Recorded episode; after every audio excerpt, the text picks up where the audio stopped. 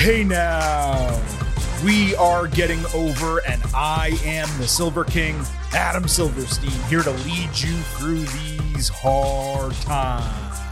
That uh, with the latest WWE edition of your favorite professional wrestling podcast. That's right, Getting Over is back once again, and we are fresh off WWE Elimination Chamber and less than 40 days away from WrestleMania 40. So, as always, we have an absolute ton to break down on today's show. Not only will we be providing you with a second look at Elimination Chamber, not only will we be going over the WrestleMania 40 card, but we're going to break down everything that happened across SmackDown and Raw that we have not otherwise discussed on the podcast. And if you're wondering, Silver King, when would you have discussed that? Well, there were a ton of SmackDown elements this past Saturday morning in our WWE Elimination Chamber Instant Analysis podcast. Make sure you did not miss that show. But we do have a bunch to talk about today and a ton of DMs, emails,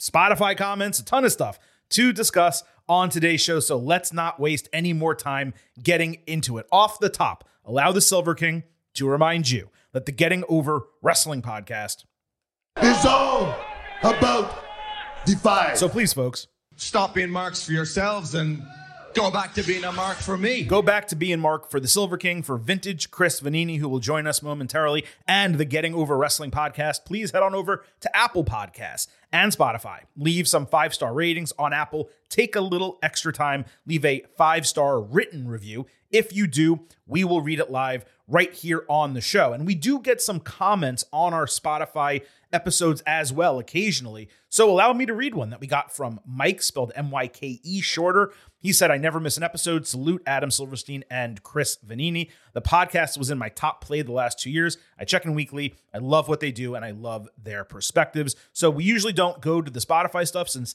technically they're not five star reviews, but if you leave comments there, we do read them and we'll try to get them integrated into the show. So, Mike, shout out and an acknowledgement for you. Acknowledge. Acknowledge. Big acknowledgement right there. Acknowledge. Don't forget to follow us on Twitter at Getting Overcast for episode drops, news, analysis, highlights, all of that good stuff. It's also where you can send us questions and comments for the show either via DM or email. Uh, but we read them, and I know it's been a few weeks now, and I've said, hey, we have all these questions and comments from you guys, and we want to get them into the show, but we don't have time. Today's the day. So if you've written us recently, whether via Twitter or through email, getting over pod at gmail.com. It's a very good chance you got into today's show. And if you didn't, I probably responded to you individually or you're set up for a future episode. So we appreciate all of the interaction. We love our getting overheads. Speaking of getting overheads, I happen to love the number five. And I hope you do as well, because for $5 a month or 50 for the entire year, you can become an official getting overhead. Just visit buymeacoffee.com slash getting over. Sign up. You'll get bonus audio, the fastest five minutes in professional wrestling, instant recaps for Raw, NXT, Dynamite, and SmackDown every single week, along with exclusive news posts. And even though that venue right now is not used for this purpose, if you do have questions or comments for the show, and you submit them on buymeacoffee.com slash getting over, I promise you there's a pretty damn good shot they're going to get into the show because you support us and we, of course, will support you. So, with that out of the way, Chris, let's get into the show. We have a ton to get to today, as we always seem to on these Tuesday episodes. I got to tell you, you know, when we do the show, the goal is 90 minutes, but we have not come anywhere close to that in recent weeks. We will see if we can somehow manage to get in or around that time frame uh, on today's episode. But we have the Elimination Chamber second look and a ton more to discuss. How are you feeling in general about the WWE product coming out of Elimination Chamber and Raw on Monday night? Yeah, you know, I, I saw a lot of um, criticism, uh, kind of from people outside of the WWE fan base that there wasn't enough wrestling on the show, that you didn't have Cody, Roman, Rock, So. Seth, all these people Yeah. wrestling on the show. Um, and yet, I think the fact that they sold out of 52,000 or had 52,000 fans in a stadium, we graded the show a B plus. The crowd seemed to be absolutely berserk. I think that just kind of highlights just how hot WWE is right now that they can get away with doing stuff like that.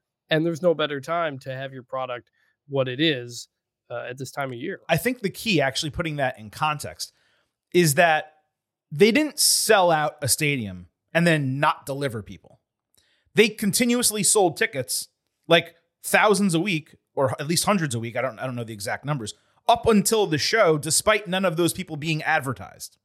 That's the context you need. And in terms of amount of wrestling on a show, I mean, I didn't watch that show and say, "Oh my god, there wasn't enough wrestling." I we got two 35 minute ish elimination chamber matches, a great tag team match, a solid kickoff show match, and an extremely strong main event. There, I was not wanting for wrestling. Now, if there was one additional match, would that have been better? Sure. And if, you know, a couple of the matches were slightly better work rate wise, would that have been better? Sure. But I mean, I wasn't left wanting anything Saturday morning.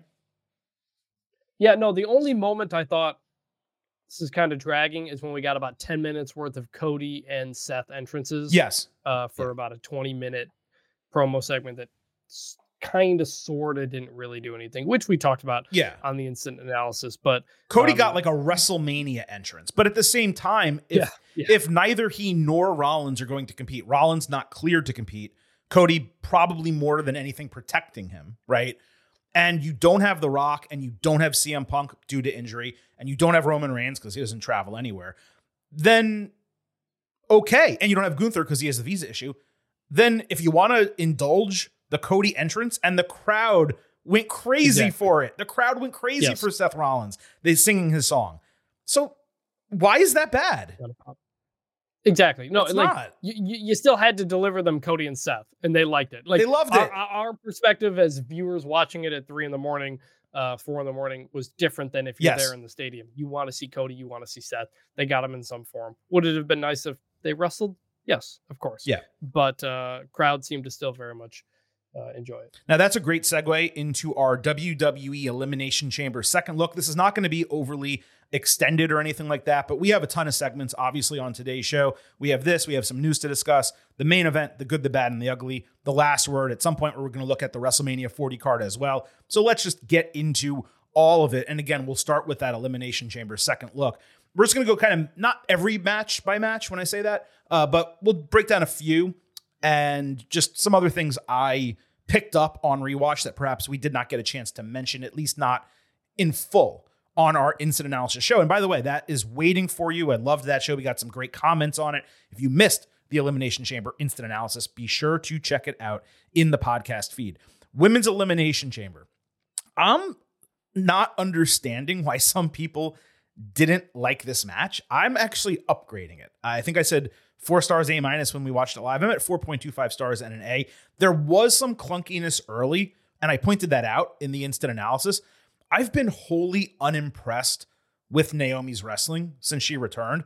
She just seems to be like a full step slower than the best women in the division. And I think these like two years away have uh, given the given the talent that the WWE women's division now possesses, that is more of a stark contrast than perhaps it was previously. But like I said, despite her clunkiness in the beginning, I'm finding this match to be severely underrated. There was some fantastic sequences in here, plenty of chaos. We got a fun triple threat finish with the one-two punch pinfall. Really, my biggest regret is I didn't notice watching live that Becky Lynch was wearing Scott Hall Outsiders tribute gear with the blood dripping down.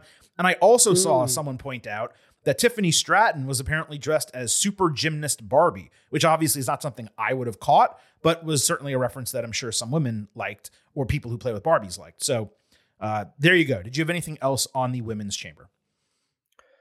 Nope. Again, just repeating what I said, which was I thought it was a spectacular match. Yeah. Um, second best match on the card. Totally delivered. Like the finish. Really, really good stuff. Uh, I finally got to see the Austin Theory deal counting his abs, and he was doing it at the end of Seth Rollins' Yeah. entrance. I just didn't see it live because probably because I had my head down typing notes. Sometimes I miss little things. That's why I do this because I'm typing. Um, that was hysterical. I also skipped Yep. over a great line from Grayson Waller, who, while introducing Cody, said that he had the American education system to thank for his inability to finish a story. It's a great freaking line. And especially doing that in Australia, that's funny too. It was cool that the crowd actually knew Cody Rhodes' entire first verse, not just the intro to Kingdom. You could hear them singing the entire verse, uh, not that dissimilar from Chris Jericho and Judas. I thought that was really cool. But not only that, I laughed watching it back that Cody literally had the same pyro for just making his entrance that Drew McIntyre got for winning Elimination Chamber. And Drew did have a funny comment on Twitter after the show. Like, you know, when you win Elimination Chamber, they give you a portion of Cody's pyro budget, but it was almost identical pyro. And I just thought that was hysterical. Yep, I saw that uh, comment from Drew as well. Yeah, like I said, like we said, they gave Cody the full on treatment, Yeah. even if he wasn't wrestling. Here's the big takeaway I had from that segment, though. And it's the way that Cody phrased his reference when he was talking about the post Royal Rumble SmackDown. Here's what he said quote, I'm sure one thing The Rock wouldn't want to talk about is the conversation we had that led us to this point. Why I stepped out of the WrestleMania main event just to step back in. And you'll remember he was then interrupted by Grayson Waller talking about people's champion bullshit. Cody wasn't saying there that he was simply going to explain it. He made a point to note that something happened in the conversation that The Rock does not, or at least would not, want to get out. So while we're obviously clamoring for that plot hole to be closed, and we mentioned on Saturday's instant analysis that it was not closed, I believe, Chris, that there was intentionality with the way Cody phrased that. And it makes me believe, especially given what happened on Raw Monday night, we'll talk about that in a moment, that this is going to be a purposeful plot point in the feud, and they are planning to close it. Yeah, I, like I mean, I don't think you drop that if you're not planning to come back to it. Mhm. And it's the biggest question. It's the one major plot hole we've had in this entire time. Why did Cody jump out, come back in, and then weeks later not tell us why? Right. Um, and if if if if now they're giving us a reason that he didn't tell us why, that is another like half step Mhm. toward getting that answer. So positive development, even if it was again only kind of a half step. Half step. Um, Maybe a quarter step, But that- actually. yeah, that combined, but I tell you, that combined with challenging The Rock to a one-on-one match, to me, continues to have The Rock overshadow Roman Reigns here. It does. Yeah. Uh, it, it is weird that he's challenging The Rock before he's even fought Roman Reigns. Uh, Chris, I- who's again, I'm being sure that- promoted? Chris, who's being promoted for the next three Raws? I mean, for the next three SmackDowns. Let me do that again. Chris, who's being promoted for the next three SmackDowns? I'll tell you who. It's not Roman Reigns. They're promoting The Yeah. Rock appearances, not the Bloodline, The Rock. really interesting. And again, like very easy way to transition that into Rock Roman because Rock's overshadowing Roman. But it is surprising to to lean into that so heavily before we've even done Cody Roman. We haven't had we've barely had Cody and Roman face to face uh since all this. It's been Rock Cody. So you know they We've- got yeah, we've only 40 had them. days, 30 we've only had them face to face in October on that SmackDown, that moment that we absolutely loved with Nick Aldis, and then at the WrestleMania kickoff event. That's it. Well, and at the moment that Cody said I wasn't coming for you at WrestleMania. Oh, right. Where he, it- that was almost the opposite of face to face. That was like walking yeah. backwards. Yeah. But good point. Good yeah point, so. Yeah. you know there's less than 40 days now till mania they got some they got some work to do with, They do. with cody and roman And despite, you know, me finding, I guess, the intentionality of what Cody said here, none of that explains why Roman Reigns told Waller, I have something for your ears only. And that was not shared in the segment. So, you know, maybe that is Yep. something we'll find out Friday, but who knows?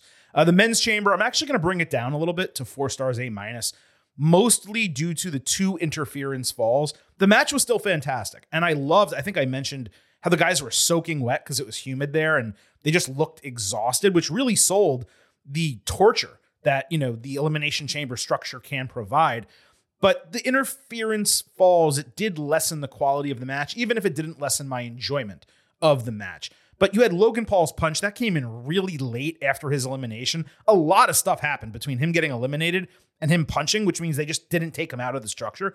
But the story of the match was great. I get the reasoning to develop WrestleMania feuds. Commentary was also really strong, selling the finish, which was a positive. And I was left wondering whether Randy Orton injuring his back and Drew McIntyre beating him had some kind of double meaning because now he's obviously fighting Seth Rollins, a guy who's been selling an injured back for six months. So I don't know if there's something there or not, but it was something I noticed. I tell you, my dad texted me yesterday. He said, uh, "I heard Randy Orton got hurt uh, his back." So, you know, we uh, we we praised the sell job by both Randy and commentary on the show, and uh, clearly it worked to, Yeah. to only casual people uh, who aren't fully paying attention. So, props to everybody involved. But I would assume Randy is okay considering he continued the match and and everything else. in terms of the main event, Rhea Ripley, her entrance is so much better with actual pyro. I know they do the concussion pyro sound to punctuate her entrance on TV, but she needs the visual pyro going off. I don't know why her entrance isn't like a Brock Lesnar or a Batista or something like that. WWE is not strapped for cash. They bring pyro in for Cody Rhodes entrances. So why can't Rhea get the same treatment, at least for her matches? I don't get that. And I also want to double down on being impressed with Nia Jax. During the count, she told Rhea that she loved her. Like you could see her lips moving and saying that. And I also loved how Ripley like shoved her head to the side defiantly, which was an acknowledgement of like, you know, thank you, like a sweet like gesture, but also in kayfabe returned disrespect for all the slaps that Nia had given her over the last couple of weeks when she attacked her. But those, my me being impressed with Nia has nothing to do with her saying, um, I love you or congrats or whatever she said uh, to Rhea. I just was putting all those together. But I, I did tweet a, a video of that elbow drop off the desk chair. And Chris, I remain immensely impressed by that. If I have something on like a high shelf in my house or I need to get to something in my office, I would never stand on my desk chair to do that. It is flimsy. It, it's on that single pole. You know, it's it's scary to do. I, I wouldn't do it for anything. Here she is doing a wrestling move off of it. I just thought that was so impressive. Yeah, I, I went back and watched this too. It did start off a bit clunky. Uh, Nia didn't sell the hurricanrana right. There were a couple Yeah, selling she issues at up. the beginning, but they did definitely pick it up and get in the flow as things went on. And, and, and Nia did a really good job. And look, this was and probably will be the biggest match of Nia Jax's career. Probably a main event stadium show. She's probably never getting that again. And I thought she did a, a, solid job in that spot. Again, you know, two months after a really good match with Becky Lynch at day one. So she is absolutely uh, doing her job much better uh, this time around. And, and that's good because the division needed somebody like that. No doubt about it. Now, we posed a couple of questions in our instant analysis about Australia, the crowd, whole bunch of stuff. So we got a ton of emails, DMs, tweets, comments, and we're going to go through them pretty much right now. But the first has nothing to do with Australia. It comes from Brett Charles Malam at Brett underscore Malam. He says, with Corey Graves doing play by play now, isn't it a bit odd to have two play by play guys doing the PLEs instead of bringing in Wade Barrett or Pat McAfee? So, in theory, if WWE was following the same formula they were previously, then yes, it should be Michael Cole and Wade Barrett for the PLEs, the main play by play man and the opposite show's color commentator. But just because Graves does play by play now doesn't change the fact that he's been doing color commentary for eight years and he knows how to do that.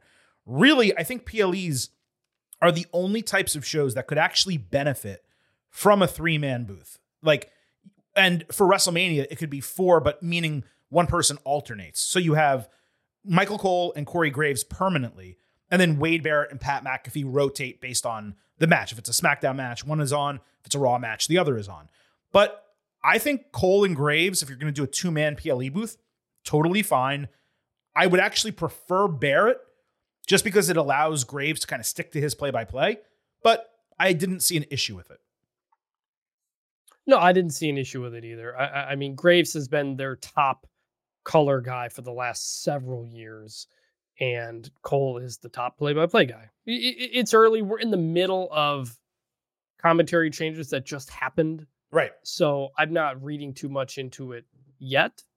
I'm curious how Mania goes, um, especially for an international show and, and that types of stuff. I, I, I didn't want to, I, I didn't have any hard opinions on it yet, other than I always prefer two man boots to one. Mhm. And that was a positive. To three. I'm, I'm two, two Yeah. to two to three, and that was a positive. Well, I would assume for this, by the way, Pat McAfee was not flying over there given all of his other responsibilities. And Wade Barrett, right. it's very possible they gave him the option and he said, no, I'd rather stay home.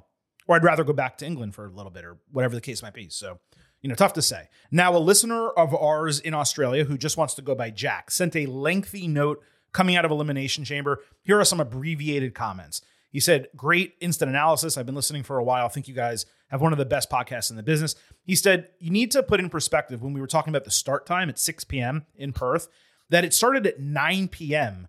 in Sydney and on the east coast of Australia, Mm. which is why it didn't start later. It would have been better for us Americans if it started at 7 or 8 p.m. in Perth, because then we could have woken up at a more normal hour. But then it would have been super late for literally the other half of the continent that is more populous than the half of the continent that this was actually held on. So that makes sense. So what he said is look, you know, it's great to do a show in Perth. They paid a lot of money for it. Cool.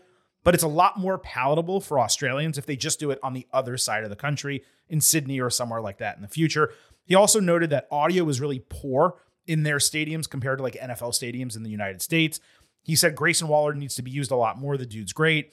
He has a colleague who had a media opportunity with him and LA Knight in Perth, and Grayson was leaps and bounds better doing things on the fly and was also great in character. And then regarding the Aussie, Aussie, Aussie cho- uh, chance, he said they're not done at regular sporting events, but just like we thought on the uh, instant analysis, they are done at international games where Aussies are particularly outnumbered by other nations. He said it is stereotypical, but it also rallies them together. And we had a number of other Aussies chime in on this topic. And what's funny is everyone gave us like slightly different answers. So we had ads Theo at ads Theo on Twitter said the same about it being for international events, but he added that a lot of fans and country men and women find it annoying and cringy. Then we have proud Aussie at Matt Levy or Levy 74, who I believe is a new listener, said it's absolutely hated by a majority of sports loving fans, and some find it bewildering that people chant it so much. Then Mick Johnston at under, Mick underscore Johnston, he's a longtime listener. Uh, we do have a surprisingly significant number of Aussies and New Zealanders who listen to us, but I digress. I was gonna say, Yeah, we did. That's really cool to hear. to And this hear is four. so for many of yeah, this is four, and just people that wrote in because we asked a question. So and, and there's more than that, but I know there's a lot more than that. But still, uh, he said that it actually the chant originates from cricket matches back in the 80s, and while it is cliche, most Aussies really don't have a problem jumping up and doing it when they hear it, especially in the right setting. And he felt that WWE was probably the right setting for it. So if you were wondering about the chant, just like we were, there's four people giving you an answer. Chris, any thoughts uh, on that? Yeah, I got a couple tweets about that as well. It's interesting to see that there is a mix of opinion. So so there isn't one specific answer. That's good Yeah. to know. That was the context we were missing. The Grayson Waller LA Knight thing, I can confirm I had that exact experience talking to both Grayson Waller and LA Knight at the SummerSlam tryout back in the summer. Grayson Waller is so good improvising on the fly. Again, that's why I've been that's why I've been singing his praises. I've seen it. He can just go go go go go with anything you give him, uh, and he's really talented dude. And the time makes sense because you think Mhm. about it when we have a LA WrestleMania, it's not starting at eight o'clock West Coast time, Right. You know, it's starting at the normal time. So that all does make sense in terms of the timing and why they did it for all of Australia.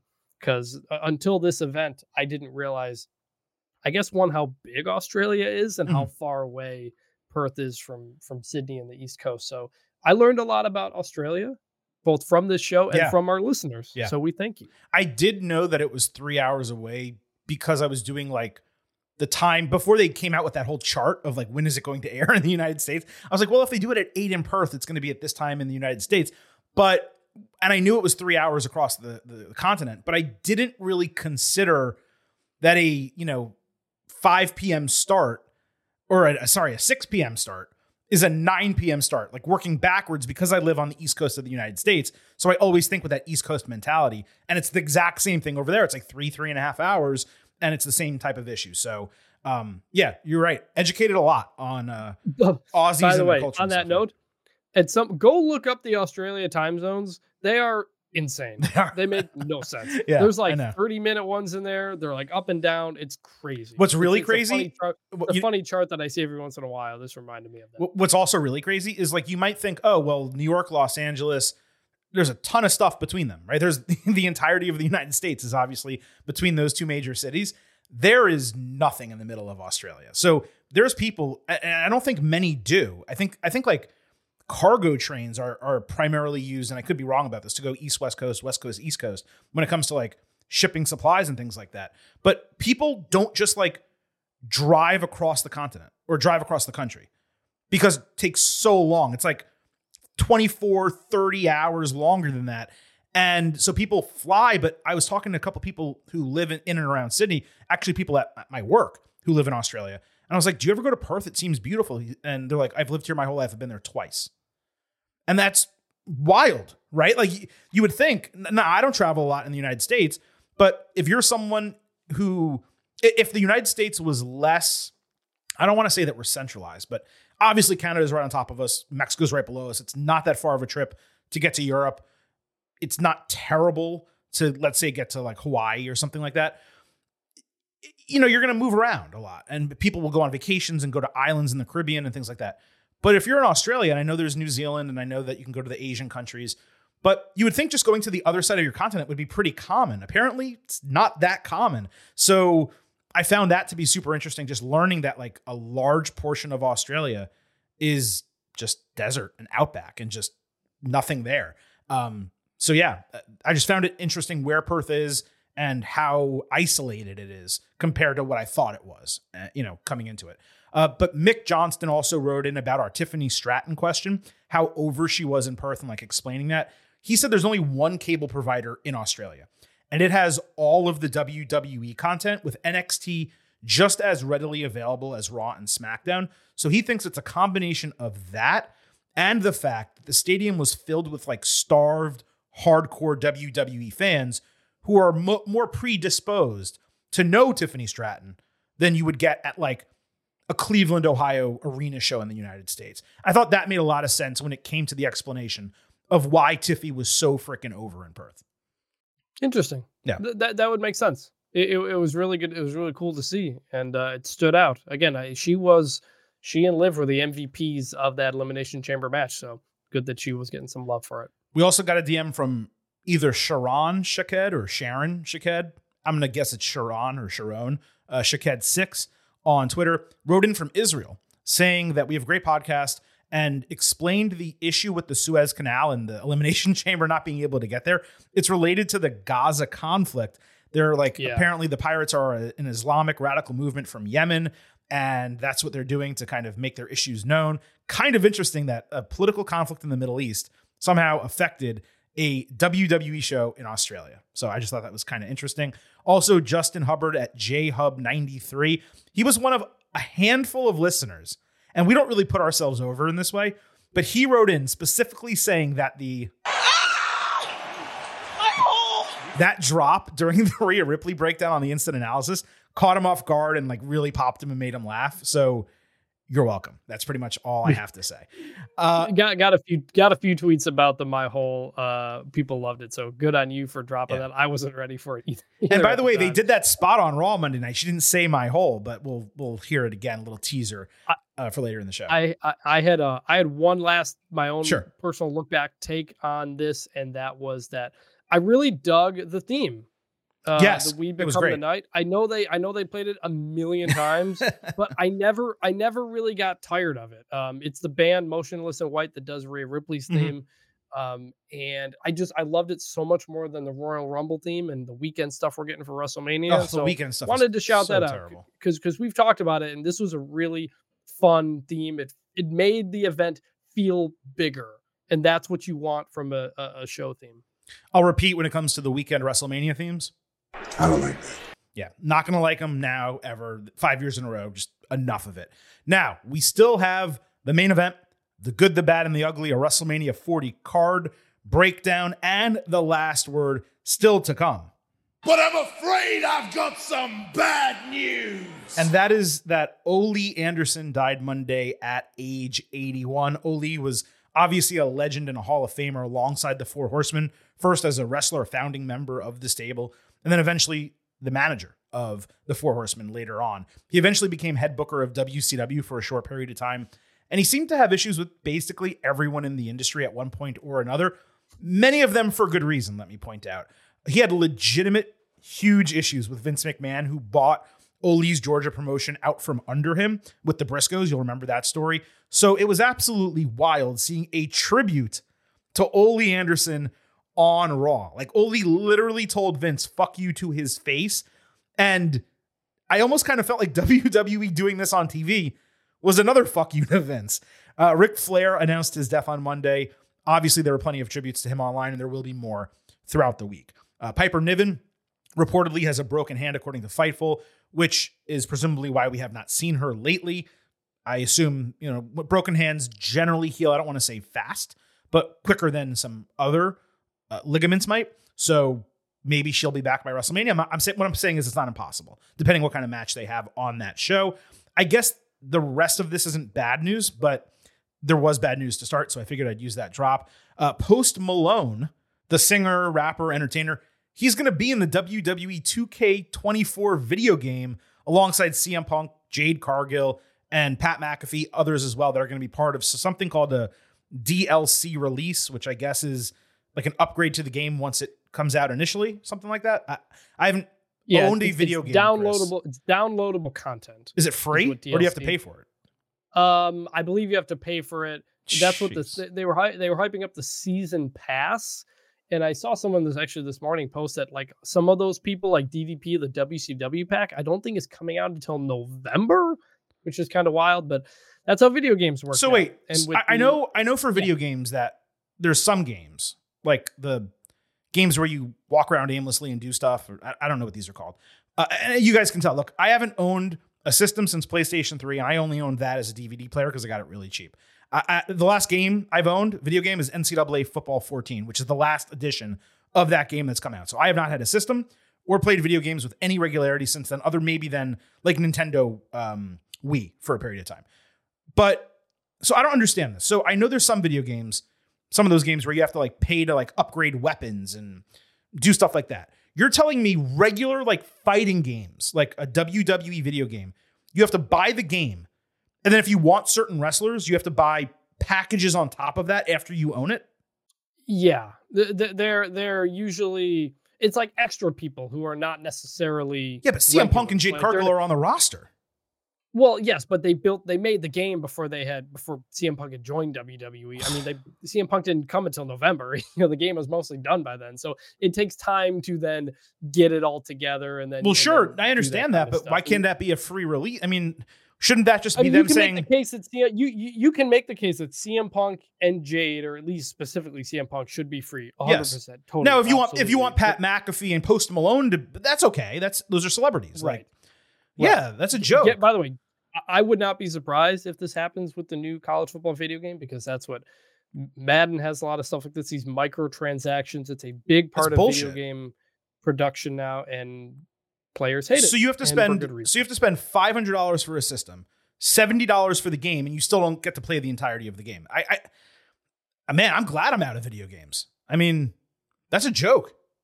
It's tough out there. I, I, I hope I hope there's people who like play video games that are listening to this, and like what I'm saying is right, and they're like, yeah, Silver King, you tell them or something, because I don't know, but like to me, again, as someone who has not owned a system uh, or a game, I should say, since NCAA football 14, so we're talking a decade at this point.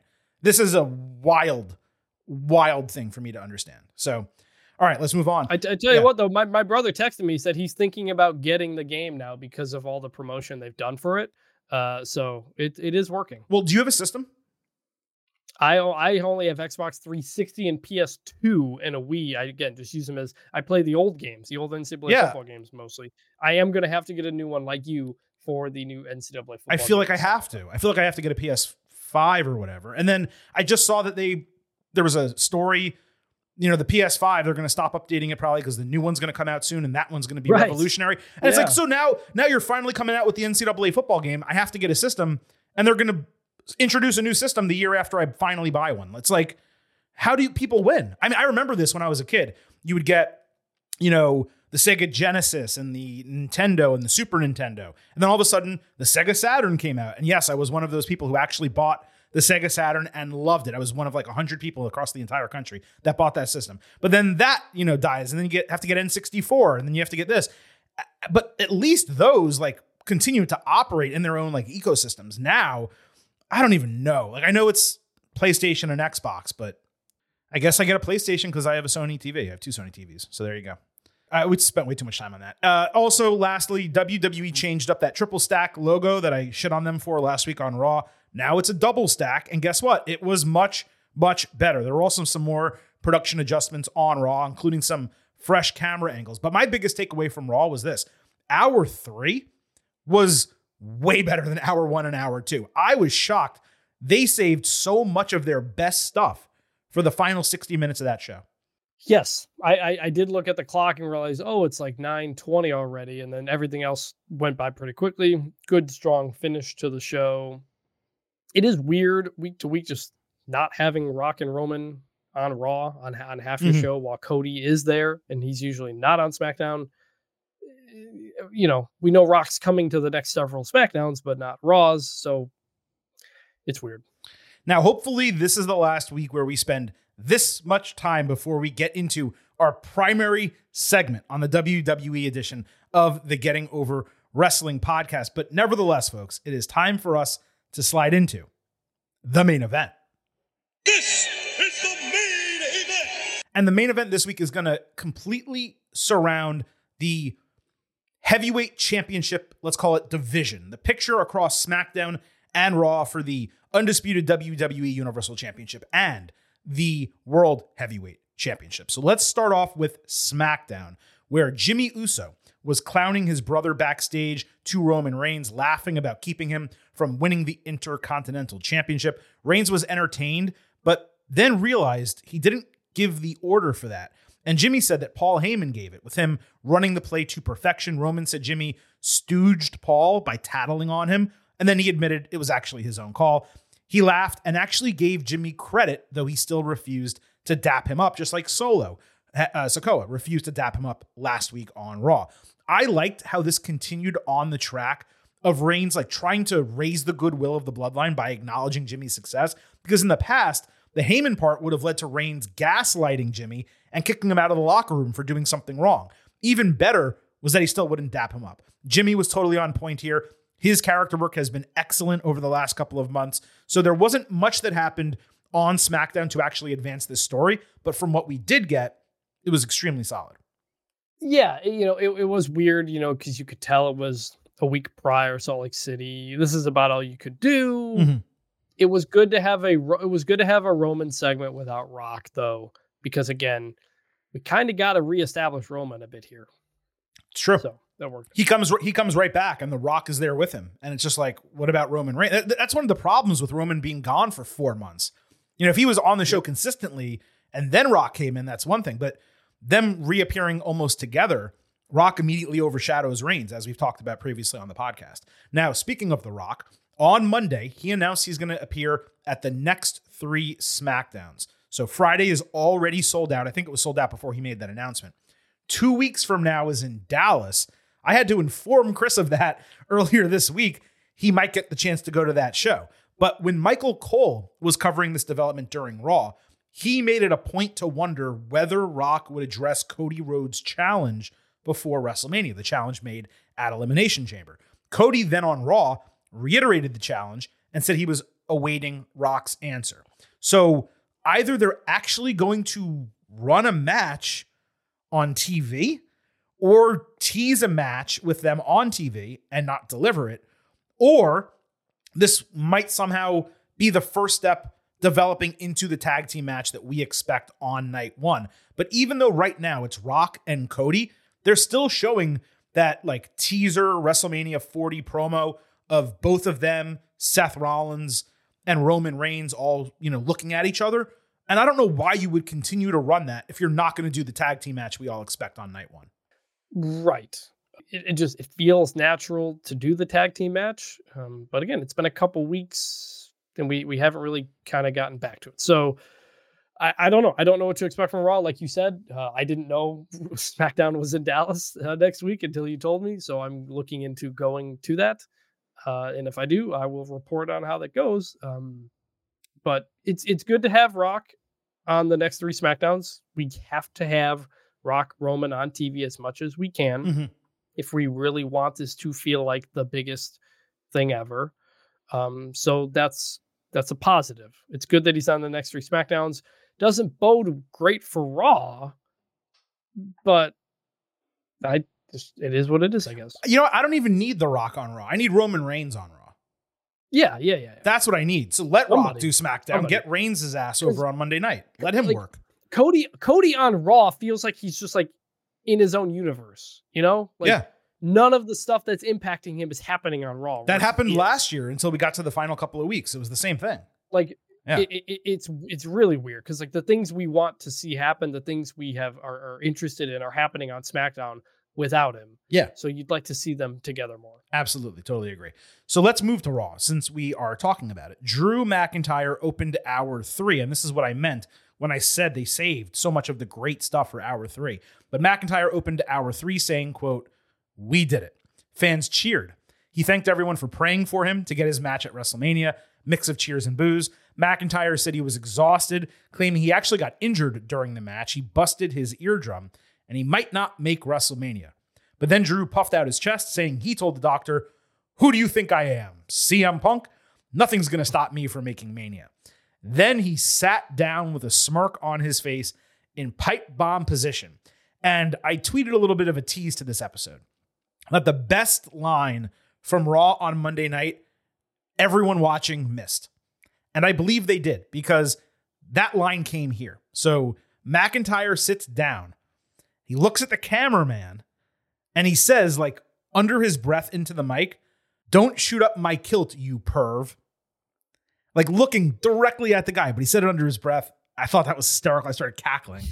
I really just don't think people caught it. I like chortled. I laughed out loud. It I was didn't. really funny. I did not catch Uh, he then told Punk through the camera that he drank twice as much alcohol for both of them, knowing that Punk is straight edge after his win while celebrating.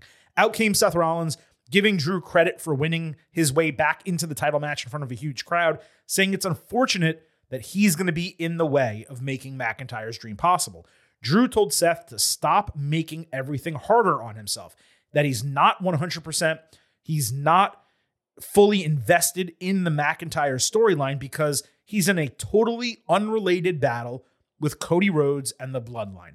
McIntyre said, as champion, all he would care about is Raw and the title itself. Drew told Seth to back away from the Bloodline situation, otherwise, it would interfere, perhaps literally, with their match, either costing Rollins the title and overshadowing his own victory, or possibly just hurting both of them. Rollins said he appreciated McIntyre's take and respected him, but some risks are worth taking, even if Drew might ultimately be right.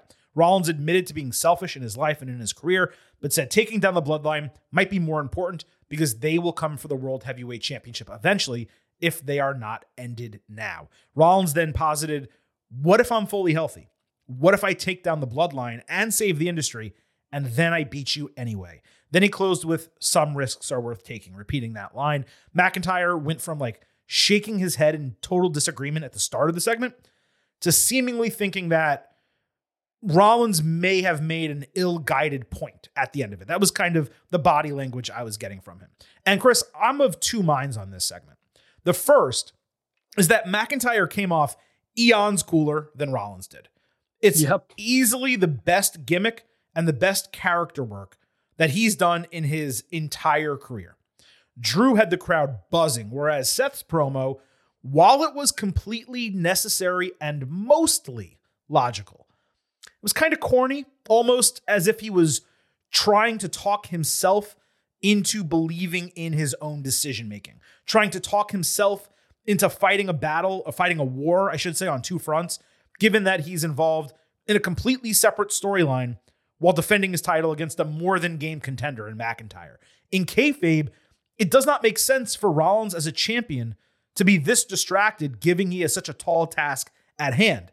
But that was likely the point of this segment to show that his focus is not where it should be, and he's leaving himself more prone than he maybe has been his entire reign because he's not focused on the primary task at hand. Even against Shinsuke Nakamura or other people when he was injured and having to battle through that, he had a single focus. Now he does not. But the fact is that Rollins is involved in two storylines, and that absolutely needed to be addressed in this feud. A much worse scenario would have been ignoring the reality of Rollins' kayfabe situation. And to that end, I thought Rollins did well explaining himself, even if, again, it was kind of corny, especially talking about saving the industry from the bloodline like they were zombies or something like that. That if they get past Yeah. Cody Rhodes, they're going to devour everyone else in their path. McIntyre was the star of the segment with his opening promo and how he dismissed Seth with his body language in the second half of it. It would have been nice if this happened earlier during Raw so that the crowd was a little bit hotter. They saved their best stuff for hour three, as I mentioned, which was odd. But I'd say that this did its job moving us forward until next week. And clearly, there is still a lot of storyline left for them to share before we get to WrestleMania. I thought this was so weird and took everything backwards. Interesting. For, but first, uh, Drew by himself was great. That was the highlight. Completely ruthless. I don't think it it looked like he'd never sat in Indian style before. Like he almost didn't even know how to do it, or at least his legs. I think his legs were too big. I think his thighs were too too big. difficult Yeah. to do it. But like it's kind of like the Cody Rock thing where it's like, God, I just I want to see Drew CM Punk right now. You know, like that that story when it happens is going to be nuclear.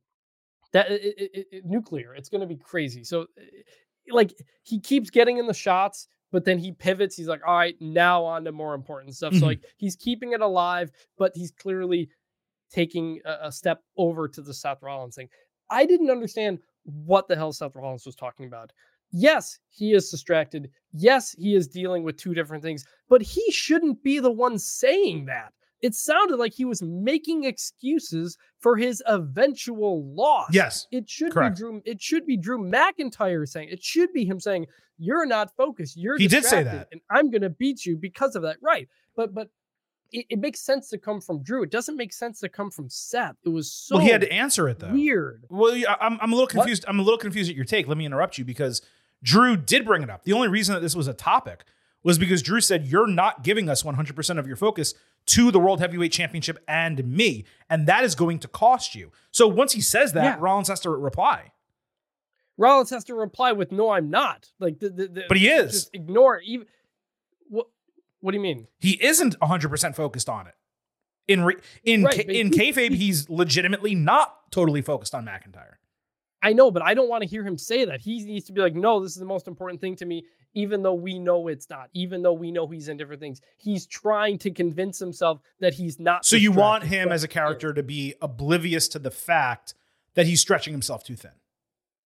Yes. You want him to be confident. that- and that- you want him to be so confident that he says, "It uh, what I'm doing with them doesn't concern you because I'm going to take care of you anyway." it yes, it made this feud feel less important because Seth is admitting, yeah, I've got the Rock and Roman Reigns over here that I'm focused on. This is like, uh, you know, this is may or may not be as important, and that was just that felt Hmm. weird. And then the line that they need to stop the bloodline was it doesn't fit. It would have worked last year when they had two world titles and the tag team titles, and they were beating up everybody. Mhm. They're barely on TV right now. Roman's on every once a month. The Rock just came back and he's barely on. Save save them from what? They're not here running roughshod over WWE. The idea that they needed to like work together at some point and to take out the bloodline just didn't work. It would have worked last year. That argument. That's why Kevin Owens, Sami Zayn, and Cody Rhodes like they had to band together because the bloodline was taking out all of them. That's not really happening here. It kind of happened with Jay, but like it's not. So I didn't buy that when Seth. I like everything that Seth said in this promo just felt off and weird, and it left me very much less interested and excited in Seth versus Drew. Drew got me hyped up for it. Seth was just the whole thing was didn't didn't hit with me. I agree with that latter point that this was certainly not Rollins' best promo, and he did not do as great of a job selling what Drew McIntyre laid up for him. Like Drew McIntyre laid it up for Rollins to slam it home, which is what these segments usually are when you do a confrontation. Someone makes a point, and then the babyface or the heel, depending which side is the one laying it up, has a chance to just deliver and knock it out of the park. And Rollins didn't really do that. I didn't think the content was strong, but I think the angle makes sense. And that angle is that whereas Cody is focused on Roman Reigns, and yeah, The Rock is involved, and he knows that he, and we'll get to that in a moment, needs to deal with the entire bloodline. Rollins is involved in something that is completely unrelated to them, yet has involved himself in that because of the entire who is Cody going to choose for his WrestleMania opponent shtick. Once Cody says, I'm not choosing you, Seth, like in that moment at the WrestleMania kickoff, getting his back was fine. But we still need to understand why now Seth feels like he needs to be this involved in it. And like you said, ending the bloodline, it made them sound like they were like a virus or like zombies and they were going to come and just destroy Raw once they finished destroying SmackDown. You're right. That was more plausible last year when they were actually running roughshod over the entire company. If you're going to tell that story now, you need to add the rock element into it. The rock that we got at the WrestleMania kickoff, not the rock that we got last Friday or two Fridays ago, I should say, on SmackDown. The rock that is going to mess with Triple H. The Rock, who Yes. might try to exert some creative control and make things happen his way. And maybe we see that Friday. And maybe it's just as simple as this promo came one week too early. And it's certainly possible that that's the case. But The Rock just being a heel and just being around is not enough of a threat. We need The Rock actively trying to screw up plans and change plans and add a special guest referee to a match or a stipulation or whatever the case might be. Do things that Paul Heyman might do, but with more authority because he's actually on the board of directors. So I, I agree with you where this kind of felt like it was out of place and almost like a step too far. And as I mentioned, corny. But I also think it accomplished what it wanted to accomplish, what it needed to accomplish, which was A, addressing the facts of the situation that Rollins is fighting a war on two different fronts. And secondly, that McIntyre recognizes that and is going to take advantage of that situation, even if Rollins doesn't think he will or be able to. Yes, yes. Like I, I'd love Drew to have come out and said like, I know you wanted to fight CM Punk. You thought you were going to fight CM Punk, but you got me, and I'm way, I'm way more scary than CM Punk, and you Yes. need to fear me, yada yada Yeah. yada, that type of stuff. And by the way, it's slightly hypocritical too, because McIntyre is spending a ton of time focused on CM Punk, who isn't even there. And then he's talking about Rollins after the fact. He should be 100% focused on Seth Rollins. So they keep calling him a hypocrite. And that's part of his hypocritical nature right now. Now, you know, we've heard that CM Punk is going to be around. What does that mean? I don't know. That's actually something we'll talk about a little bit later in today's show. But it's worth noting that he is still firmly on McIntyre's lips. And I certainly do not mean it uh, in that manner that you might take it. Gonna look good, but she's got me saying, "Hey now!" His name is on his tongue, I should say. Uh, but regardless, let's go ahead and move on with what else happened Monday night on Raw. So Jay Uso backstage cut a promo saying he was going to keep showing up and being main event Jay Uso, even though the Intercontinental title slipped through his fingers. He talked about falling short every time he came close to accomplishing something. And what bothered me here is that he didn't fall short. Jimmy Uso cost him the title, but he didn't say anything about Jimmy. And I just didn't understand that. So then McIntyre walked up saying that he's in a good place now, but he can relate to what Jay is going through. From the bottom of his heart, he deserved what happened to him. Jay attacked, they brawled, and then it got broken up. So I have the problem with the no mention of Jimmy, but this is a generational hater run by McIntyre right now. He shits on CM Punk even after winning the chamber. Then he confronts Jay and shits on him despite already beating him. And he does it right after Jay loses an intercontinental title match. Between Drew, AJ Styles flying halfway around the world, Carmelo Hayes in NXT with Trick Williams, Nigel McGuinness is doing some hater shit over in AEW. We may need to do a Hater of the Year award or something for the meaties in 2024. These guys are running wild right now, but it's Drew leagues above anyone else. He's easily the most compelling heel in WWE, and he absolutely needs to win this damn title at WrestleMania. Completely agree. It, it was weird not to follow up on the Jimmy stuff. That definitely stuck out. All right, so Rhodes pointed out backstage that Waller, Grayson Waller, should like him because he's made major news both times he's been on his show. Now he gets to main event Raw against him. Waller later got a profile video package to basically pump him up and tell people on Raw who he is because he's usually on SmackDown before the match. I thought that was mm-hmm. smart. Then, before the match, Waller refused to accept that Rhodes really brought much positive to his show because he disrespected him in his home country. Waller said he did his best to protect Austin Theory, which led to Theory giving him a side eye for the remainder of this segment.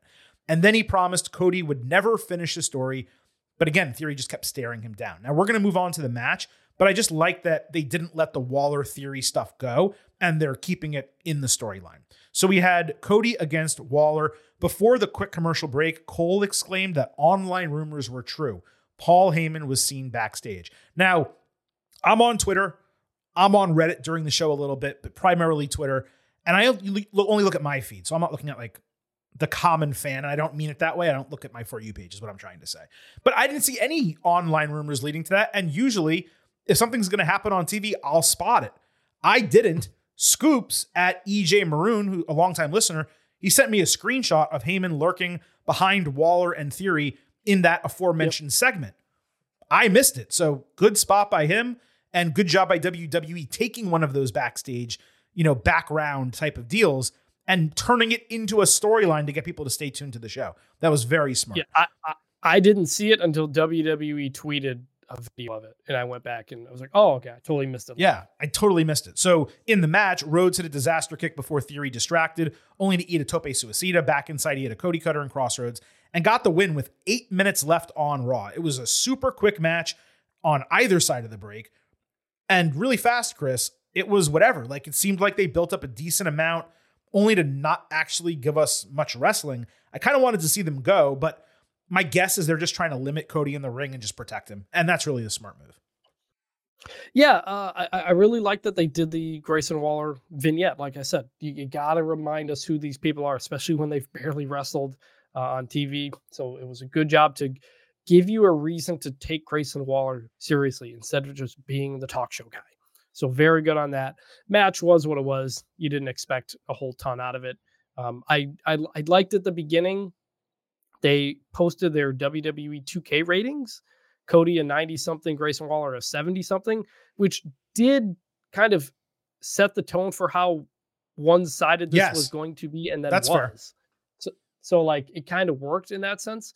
Even though even though you could argue that the video game rating kind of devalued the vignette we got of him earlier, but I don't care. I liked it. Um, so yeah, it, the match ends. I look at I look at my clock. It's nine fifty two, and I'm like, well, something's happening. Right. exactly. So, so yeah. Paul Heyman enters after the bell to no music with three relatively small guys in all black suits. Rhodes immediately grabs a steel chair and a microphone. He dares the bloodline to come and get him if it's a setup. Paul said he's the only member of the bloodline there, and the guys with him were suspended NYPD officers. Heyman said he understood it was insulting to get Will Smith like Rhodes did, but Cody needs to take The Rock's name out his friggin' mouth. Nice reference. Heyman said Rhodes doesn't get to go and just challenge The Rock, and he asked him to reconsider. Pretty pleased with the cherry on top, or else. Cody said, or else what? Then he went on a rant saying the only reason he hasn't trashed The Rock to fans and in the media was out of respect for The Rock moving tickets because that's how his family made their livelihood. And they both understood, coming from wrestling families, that something like that needs to be respected and someone's accomplishments in the business should not be, you know, disrespected and insulted. So Heyman tries to enter the ring. Cody denies him. So the three dudes stepped inside. Cody made it clear if anyone comes an inch closer to him, he would drop all of them. Heyman took that step, so Rhodes just kicked the shit out of these three guys including throwing a chair at a dude's head. And the kid forgot to get his hands up in time, which was his fault. But I tweeted that clip. You got to see this.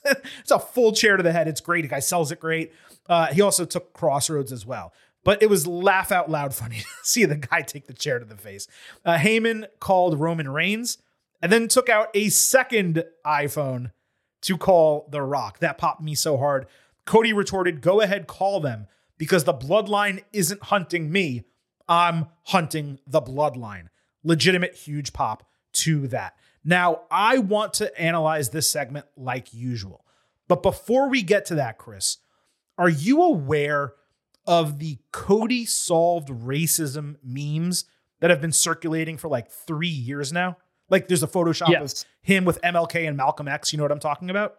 Yes, this dates back to. Uh, are you aware of it? Yes, I am. I'm just making sure that you. Okay, are. yeah. So for people who don't know, um, Cody is obviously married to Brandi Rhodes, a, a, black woman, and he cut a long promo in AEW. I think when he had his kid or around when he had his kid, and talked about you know like just bringing pe- how it can bring people together and all this types of stuff. So it became a meme at that point that Cody solved racism. That's where that came. From. He had two race related like promos in AEW. One was actually immensely positive, and uh, Alexandria Ocasio Cortez even like retweeted it. And it was something having to do, I believe, with Brandi, if memory serves. But then there was Yes. that one, which got a lot of criticism. It, it- it was the one where he he said like uh I think he said like Brandi he's Brandi he- Cody admitted like I don't see color then Brandi says like well then you don't know what my perspective is or something like that. And so that got a lot of praise at the time about understanding differences between race. And then the other one, though, that you're talking about was kind of tone deaf, and Cody thought it went over well, but it really didn't. And he said he regretted it immediately after the fact. But anyway, there's been memes online for two or three years now of Cody solving racism. The most iconic one, if you want to say a meme is iconic, is him photoshopped into a picture with MLK and Malcolm X. But I digress. I just want everyone to have that context. But here in this segment, and we're going to analyze the entire thing, we have Cody brutalizing three suspended, that's the key word here, suspended NYPD officers with just three days left in Black History Month. I mean, I'm sure it was not purposeful. And I'm sure that Paul may have even just completely made up in kayfabe that they were suspended NYPD officers on the spot, given he was probably looking for something to say about them. And they were also and in San were Jose. in, and they were in San Jose and they were in San Jose, California. So it made, they should have been LAPD officers, of anything, right? But as soon as Heyman said they were suspended officers, I just cracked the biggest freaking smile. Based on those memes, I was like, Cody's going to beat these guys up and people are going to lose their shit about it. And that's exactly what happened. I was wondering if you had any similar thoughts to that or not. Uh, I didn't. I didn't make that connection at the time. Okay. My only thought was, what like security guards? Like why? Why do we not have Solo and Jimmy here? Like this, it was weird. It it, it the whole segment felt very very forced. Well, we'll get to that. And But they were there. so- They were there because Cody needed someone to beat up. That was why Yeah. it was that. I was like, okay, sure. So he- the best part of this segment is actually probably two positions that did not come across in my breakdown. First was how Cody time and again thwarted Paul's expectations. So Heyman thought Rhodes would take back his challenge. He refused. He thought Cody would let him into the ring. He refused. He assumed Cody's threat only applied to the officers. Yet when Heyman tried to enter, Cody attacked anyway. That is in stark contrast and direct juxtaposition to the build to WrestleMania 39, where they approached one another with immense courtesy and respect due to their history in the wrestling business. You'll remember those promos were so interesting the way they were delivered. This time, Cody is done with that bullshit. This gave Cody a true, legitimate edge that he's candidly been missing for quite some time. And the fire he showed saying that he was hunting the bloodline played into what I mentioned earlier about his comments from Elimination Chamber. It seems like they have a filler for that plot hole created from Cody backing out of the match on SmackDown. He mentioned on Elimination Chamber that it was one thing The Rock wouldn't want to talk about. And then here in this segment, he said that he wasn't going to, or he originally was not planning to disrespect The Rock because of everything he's accomplished in the industry. But that is now waning on him. And he's saying, you know what? I'm pretty much done with that shit. I'm ready to speak my mind and say whatever needs to be said. The underlying story seems to be in the process of being told, is my point. Either that or they're alluding to it a great deal for no reason. The Bloodline Hunter gimmick, it's probably a top three badass Cody Rhodes line during his WWE run. It may not be number three. And then you add Heyman's excellent mic work and the two phones on top of it. And you just have an extremely strong piece of storytelling that's going to take us into Friday and SmackDown and the return of The Rock again. Yep, it, it, like you- laid it all out there. Very good for Cody to finally have the edge, uh, to not respect Paul Heyman like he did last year. It, it's taken like a couple of weeks to get here, but we're here. You know, th- this should have been Cody's reaction immediately after the slap. Mhm. Uh, and, and and CM Punk said as much. You know, on the on the panel at the time, He- he's like, you can't just like You got to punch him in the go." So face. there- yeah. yeah. So like a couple weeks later, Cody's finally like, all right, I'm still pissed off about that. I want to challenge you to a fight. I'm not respecting you guys anymore. I'm hunting you guys. Okay. It was a bit delayed, but it got there. Um, that that all worked. I just I thought the security guard thing was just I kind of was like whatever. Um, so like it, it got the point across in the end. It just it felt kind of uh, it, it, it felt like it was the security guards were there to like just make it longer and give Cody something to do. You Well, know, that, that he wouldn't otherwise. I did see a lot of comments like, "Hey, the pacing of this segment was so weird." I, I'm pretty sure Heyman was out there forced to fill time. There's no way that segment was supposed to be eight minutes long. I think the Waller match ended too early. I think something happened and that match ended too early, and they had to drag out two or three extra minutes. So that way, the show didn't run short. That's just my guess. So I'll say that now. But do you agree? Before we move on, do you agree with my general take that they're purposely juxtaposing this 2024 Cody with the 2023 Cody in terms of the way he treated Heyman, the way he's approaching the match, all that type of stuff? Uh, it could be. I, I mean, it's only one segment, so we kind of got to see what happens, you know, the next couple of weeks. Um, but again, he's going to have to be face to face with the bloodline to do this. He's going to have to attack Jimmy and Solo and all these people when they're not ready for it. You know, we're going to kind of have to get more of that. We just we're not there yet, but we may be getting there. Now, Chris, look, you have a lot of roles on this show, right? You're the co-host. You're the guy who far too frequently brings hard seltzer into our instant analysis uh, beer uh, type of celebration when we break down uh, our pay-per-views and premium live events. But you're also the Paul Heyman iPhone expert. And we had not one, not two, not three, and I'm on I'm not gonna keep counting because I don't know how many messages I got, but we got multiple requests for you to analyze the two iPhones that Paul Heyman pulled out of his pocket, one for Roman Reigns, one for The Rock. So allow me to leave that to you, Chris. What did you see as you dug into the technology that Heyman pulled out of his suit pockets on Monday night? So we we've talked uh, a lot in the past about Paul Heyman's old iPhone Too much in the past. technology when when talking to Roman Reigns. We we estimated for a while there was a 10R in there. Eventually it got upgraded to some kind of 11 and now the Roman Reigns phone yeah looks like it could be a 15 Pro, which It is the newest one. Yeah, 14 or 15. th- That that it's got all the cameras, it's got everything on there. The Rock phone that he pulls out, not as good of a phone. That looks more like a a, a, a 14 or 13, I believe. Maybe a maybe a 12 in there. No, it'd be a 13 or a 14 because it's the diagonal cameras. Regular, not the Pro. So he's got a much better phone for Roman Reigns than he has for The Rock.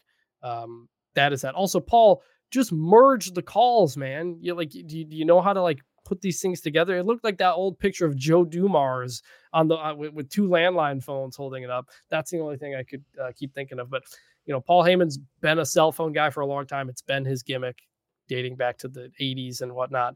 Um, it, it's good that he has upgraded phone technology, but man, I, if I was The Rock, I would feel pretty disrespected that Paul Heyman's Roman phone is much better than a Rock phone. I mean, you would think the Rock phone needs to be the 15 Pro. I don't know how big they go now, terabyte, you know, uh, storage, whole deal. I just thought it was funny that he didn't just have separate iPhones, but they had branded cases. like he Yes. went so far as to make sure he got, or maybe it was a sticker that he added to it, but he got Yeah. a Rock case. And by the way, it was the old Rock logo from when, like, Attitude Era Rock logo, the Brahma Bull, not like the new one that they currently use. I just thought it was hysterical, and I obviously wanted to give you that opportunity. You know, Chris, 2024 is here in full swing. We're two months into the year, and WrestleMania is approaching. That means it's time for a New Year's resolution check in with our friends at Manscaped. Newsflash it is never too late to level up your grooming game and keep your bush tamed. Manscaped's new Lawn Mower 5.0 Ultra is every man's cheat code to look good, feel good, and turn the page on confidence this year. Whether you're going for that Drew McIntyre trim or that Cody Rhodes clean shaven look, this trimmer has you covered. Trusted by over 10 million men worldwide, now is your time to get a grip on your grooming with our exclusive offer. Just go to manscaped.com and use code getting over that is one word getting over for 20% off plus free shipping. Let me repeat that.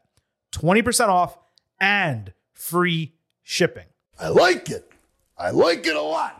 The ball has dropped, but don't drop the ball on your balls. You know, we're talking about balls dropping here, Chris. Did you actually have any New Year's resolutions this year? I did. I, I always have a few. I'm doing pretty well at it. One was to do a lot more exercise. It's warming up now. I'm getting outside more and starting to do that. The other was to do a better job uh, with my beard. If people know I'm a beard guy, I got a new razor, uh, got the uh, got got some stuff from Manscaped, and it's helping out. It, it, everything is working better. So I think I'm doing a pretty good job. It's only been two months, but I think I'm doing pretty well. What about you? Well, for me, this is something that actually started during the pandemic. I was going way too long between beard trimmings. Forget like how it looked. My face would get dry and scratchy underneath. And in all seriousness, one of my favorite things about Manscaped's fifth generation lawnmower is it's not just a trimmer, but it's a perfect groomer. It has two different like skin safe blade heads, a standard that trims and then a foil blade that lets you go smooth. And I've not really had that on any other trimmer I've had previously. So not only has the trimming part been easier and faster, but it's coming out sharper too. Not quite like Lexus King Dominican barber sharp, not that level. I don't have that kind of skill, but far better than it used to be. The other thing I like about it a lot is waterproof. That helps for the beard, but it's super clutch, you know, when grooming downstairs in the shower. The other thing that's cool is they threw in Boxers 2.0 and the Shed 2.0 toiletry bag. It's pretty nice to have those because I'm about to do a bunch of traveling. So what we're getting with this entire kit was pretty cool. What stood out to you on the kit that we received?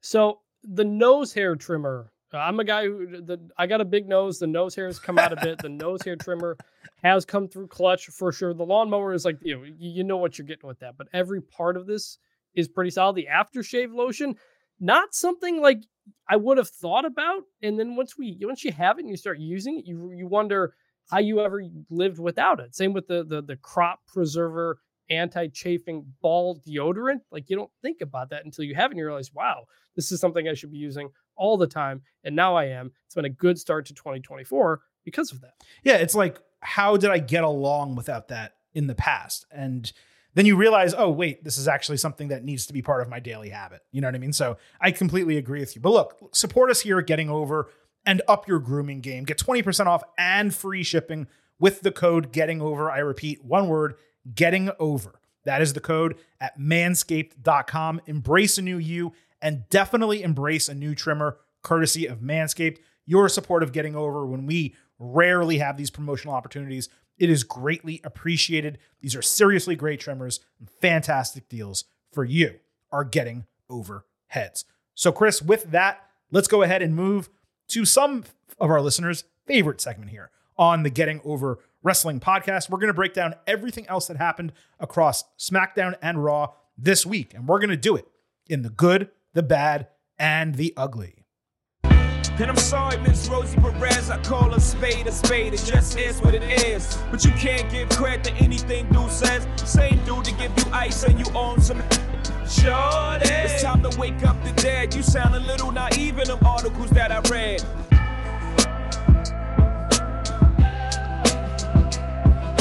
I'm just realizing now that Rosie Perez is getting shouts on every single episode of this podcast, every single WWE episode of this podcast. It's pretty funny. So, Rhea Ripley opened Raw with Dominik Mysterio getting booed before her introduction.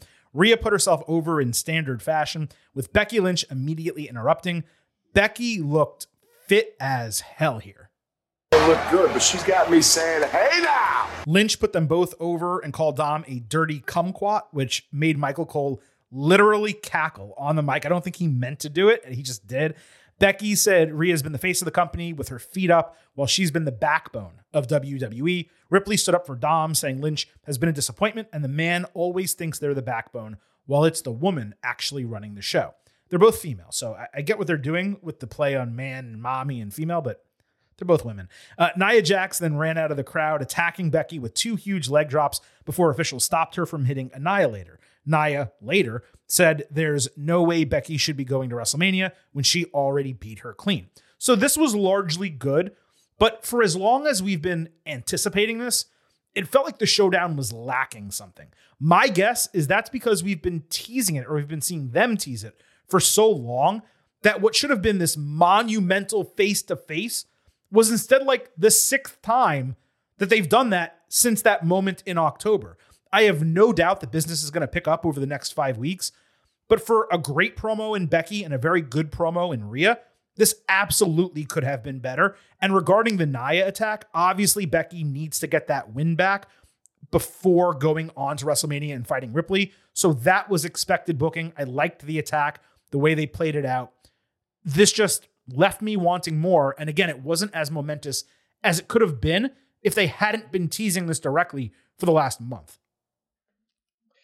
Yeah, it, it was good, but it felt like it could have been better, like you said. Not I- great. I, also think, yeah, it it wasn't the best from either of them. It felt like both of them just leaned too much into their catchphrases Yes. and their names. It was it was extremely like just sexual, essentially. You know, talking about man and woman behind and mommy mm-hmm. on top and, and all this kind of stuff. Gender I- specific. It didn't yeah. feel it didn't feel like we got the real connection between the two of them, what it means to be in this spot and all this kinds of stuff. And we got plenty of time to get there, and I'm, I'm sure they will. And Becky is one of the best ever. But yeah, uh, it, it was exciting to open up Raw with the thing that ended the previous Mhm. pay per view, which honestly rarely happens. So I liked that. We got right to it, but it, you know, it didn't feel like the big, like, now we're going forward type of moment. And the Nia attack furthered that more because now, you know, this thing's going to be around a little bit before we're just on uh, Rhea, Becky, maybe something else we'll get to. Right. We're still not on like their feud being the thing on Raw. It's still Yeah. Becky Lynch doing something else, which as you alluded to, we're going to get to right now. So we had Jax against Liv Morgan as a scheduled match. Liv went on the offense right away, but Nia countered a Hurricanrana by lifting Morgan into a Samoan drop. Nia did the stink face and a stretch muffler, flinging Liv's head into the second turnbuckle. And I pause here briefly because the stretch muffler that Nia did on Rhea during their match went completely viral for the exact reason that you think it might have gone viral.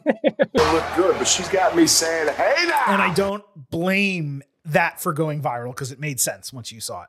Uh, Morgan dodged a leg drop on the apron, which preceded that and should have gotten it again, but Nia didn't do it. And Liv then flattened her with the tope suicida. Like literally, Jax took a huge bump on it.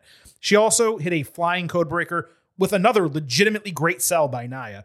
Liv avoided Nia into the ring post, but Jax drove her back into the ring post outside. Suddenly, Lynch jumped off the barricade and started ramming Nia's head into the announce table for the disqualification. Jax had both hands on the cover of the announce table, that lid, and was picking it up and down, slamming it herself, like for extra impact, which again was really good selling. Then later backstage, Becky demanded a match against Nia with Adam Pearce granting it to her next week. Then Liv Morgan immediately confronted Bex, saying, quote, I was in the middle of something out there, but you don't care, do you? Not everything has to be about you. That made Lynch pause and kind of think for a moment. This was probably one of the best disqualification bookings in a long time because it accomplished so much and it made perfect sense for every party involved. You got the intensity of Becky and Nia, that got ratcheted up. Neither Jax nor Morgan had to take the fall in a match where either of them losing would have been a bad idea. And we saw Liv was furious that she was game in the match yet unable to potentially win because of the interference. Not only that, she got to stand up for herself right to Becky's face backstage. And in the past, that would either not happen at all or it would happen the next week. Instead, it was like four minutes later. It literally worked for all three women. And on top of that, just days after we praised Nia for the best match of her career, this was some of the best selling that I can remember her doing in her career. And on top of that, the match got a lot of time on TV. This was a super easy good. It's a good. uh, y- You had look. You had to have a disqualification because I, I don't know if there's any way you could have Liv Morgan beat Nia Jax straight up. Just physically, when you look at them, it's hard. Like It is a huge we were able to get around. Yeah. We were able to get around Liv versus uh, Ronda Rousey, and I know we've had Alexa Bliss beat Nia Jax, but uh, Liv beat Rhea Ripley also. been- Don't forget.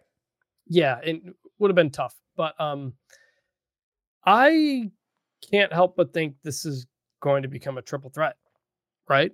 I mean, clearly they are setting up Liv Morgan in these situations. She's been runner up for two straight Royal Rumbles, runner up in the Elimination Chamber. She keeps getting ignored. She keeps saying this is her revenge tour.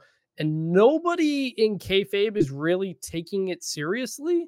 Like Becky Lynch interfering in that match, is incredibly disrespectful to Liv Morgan. Yes, you know? absolutely. And, and and and that's exactly what Liv Morgan was saying, and she was right. And so I I don't know what's gonna come out of this, but it has me very much wondering if we're gonna go down triple threat road instead, and maybe Liv Morgan's the person who comes out of this. Well, let's address that. So I got a DM from Cake at Distraction, Cake with no E, but uh, underscore instead of the E, which I don't know if that name is about like asses, but Distraction Cake. I mean, what else would it be? Uh, and they wrote in, interested to hear what you guys think the direction for Liv is going into WrestleMania. I don't think she gets added to Rhea Ripley, Becky Lynch, as some have suggested, but it does feel like it's building to something. But what? And there's also been this weird, and this is now me talking. I don't even want to call it a trend, but a weird development since Elimination Chamber, where there's a subsection of fans angry that Becky won because they wanted Liv and thought she deserved it. Now, you guys know I'm as big of a Liv supporter as anyone. I loved the Ripley attack. I think Morgan being on a revenge tour is a great storyline. I think she should be among maybe not the top tier in the women's division, but like you know, if it's if that's tier 1A, then she's 1B as far as I'm concerned. But she literally just got back while Becky's been rebuilding herself for a year, putting in major work. Becky being the backbone of the women's division is why she won Female Wrestler of the Year over Rhea Ripley in the meaties for 2023. Shitting on Becky as a fan because you prefer Liv, I think is idiotic. And with the way WWE booking works now, if Morgan is not in the spotlight at this WrestleMania, it does not mean she's not in their long term plans. Not everyone can be pushed at once. I just truly hope they don't make it a triple threat, to your point. Let's get Liv over and let's get her, let her get hers after this. But next week's booking is going to be interesting. It would make sense for Liv to interfere in the Becky Nia match, making that a triple threat, either next week or the following week. And they could even do a gimmick in that match where they say, if either Liv or Jax wins, they get added to the championship match. And then you have to figure out what you want to do. You could have Becky beat Liv, which would protect Nia. Then you could have Liv win a women's showcase match of some type at WrestleMania. That would create momentum for her and also for Jax to challenge Lynch if she does win the title, or for Morgan to directly challenge Rhea Ripley if Ripley retains over Becky. That would be my guess as of now, that it stays Ripley and Lynch in a singles match. And I used to think that Becky needed to win that. I'm now thinking they may just keep the title on Rhea and allow Liv's revenge tour to play out and have her be the one to eventually take down Ripley. It's also possible, Chris, that as part of this, Liv turns heel and maybe she loses in whatever happens with Becky and Nia in the next week or two. And maybe she teams up with Raquel Rodriguez again and they lose a match and then she turns on Raquel and they feud. There's a lot of different ways they can go with this, but I really just do not believe a triple threat is the right decision for WrestleMania. We've been waiting for Becky and Rhea, just like we badly wanted Ronda Rousey and Becky. And what happened that year? They shoved Charlotte Flair into it where she did not belong because they wanted Ronda Rousey and Charlotte Flair. It's not the same situation this time, but it's kind of, the, it could be the same result where this generational match, almost a passing of the torch type of match, could add Liv Morgan. And again, I love Liv Morgan. Most years I would say it would be great to get her involved in a, you know, major women's title match at WrestleMania. But in this particular case, I just want Rhea Ripley and Becky Lynch. Yeah, look, you laid out about five different Yeah, scenarios there that are that are all possible. I- the one thing I'm wondering is, look, Rhea Ripley is a made woman, had a WrestleMania moment last year. Becky Lynch is a made woman, has had a WrestleMania moment. Are perhaps this is testing the waters to see if a large swath of people will rally behind Liv over Becky Mhm. and Rhea and maybe sh- i- i- in a Daniel Bryan type of situation, and maybe she gets in and, and maybe not. I, you know, considering the things they've said about listening to the fans after Cody and Rock and all that stuff, just just wondering. I, I Liv is very much around this. No idea what's going to happen. I'm very curious what the reactions are going to be around her, what the bookings are, what the crowd reactions are, um, and what direction that could take us because Well- I could see them saying, "We have Rhea and Becky. Why not try to create another star and Liv Morgan here?" I don't know. They can and they should. It just doesn't have to be at WrestleMania. Not everyone Yeah. has to get their moment at WrestleMania, and not everyone has to get it at the same WrestleMania, right? Like we're talking about, and we'll talk about it a little bit later, the Intercontinental Championship. Okay, there's like four different people who would be great if they won at WrestleMania. But also, if they beat Gunther at Backlash or they beat him at another situation, that's okay too. Not every title is going to change hands at WrestleMania. Not everyone is going to get a main event or main event level spot. And that's just how it goes. There's WrestleMania next year. There's WrestleMania two years from now. There's WrestleMania three years from now. There's going to be WrestleMania forever. They're 12 months apart, and there's plenty of other events that people can get over at in between them as well. Let me quickly play a promo that Liv cut. It's only 35 seconds from Raw Talk on Monday night, just to add a little bit of context to the conversation. You were so close to winning Elimination Chamber and punching your ticket to WrestleMania, but do you feel as though since you've come back, you've just been met with obstacle mm-hmm. after obstacle on this Yeah, revenge actually, tour? I do. It's funny that you say that. My whole life has been obstacle after obstacle. So I'm really, I'm really no stranger to it. Whether it's Nia Jackson wanting to involve herself in my business, whether it's Becky Lynch wanting to make every single thing about her, it doesn't matter because one thing will always remain the same, and it's that the very last stop of the Liv Morgan Revenge Tour is and always will be Rhea Ripley and the Women's World Championship. So I'm not gonna cry about it, Kathy Kelly. And if I were you, I'd just watch me. That's excellent. I mean, that's exactly what she needs to do. And I kind of like the idea of, I mean, she's showing heel tendencies here, right? Like she's she's kind of saying, "Hey, I'm not going to take this shit anymore." What they run into is the same thing that happened to Becky Lynch. Don't forget, they had Becky turn on Charlotte. The idea was Becky Lynch turning heel, and what happened?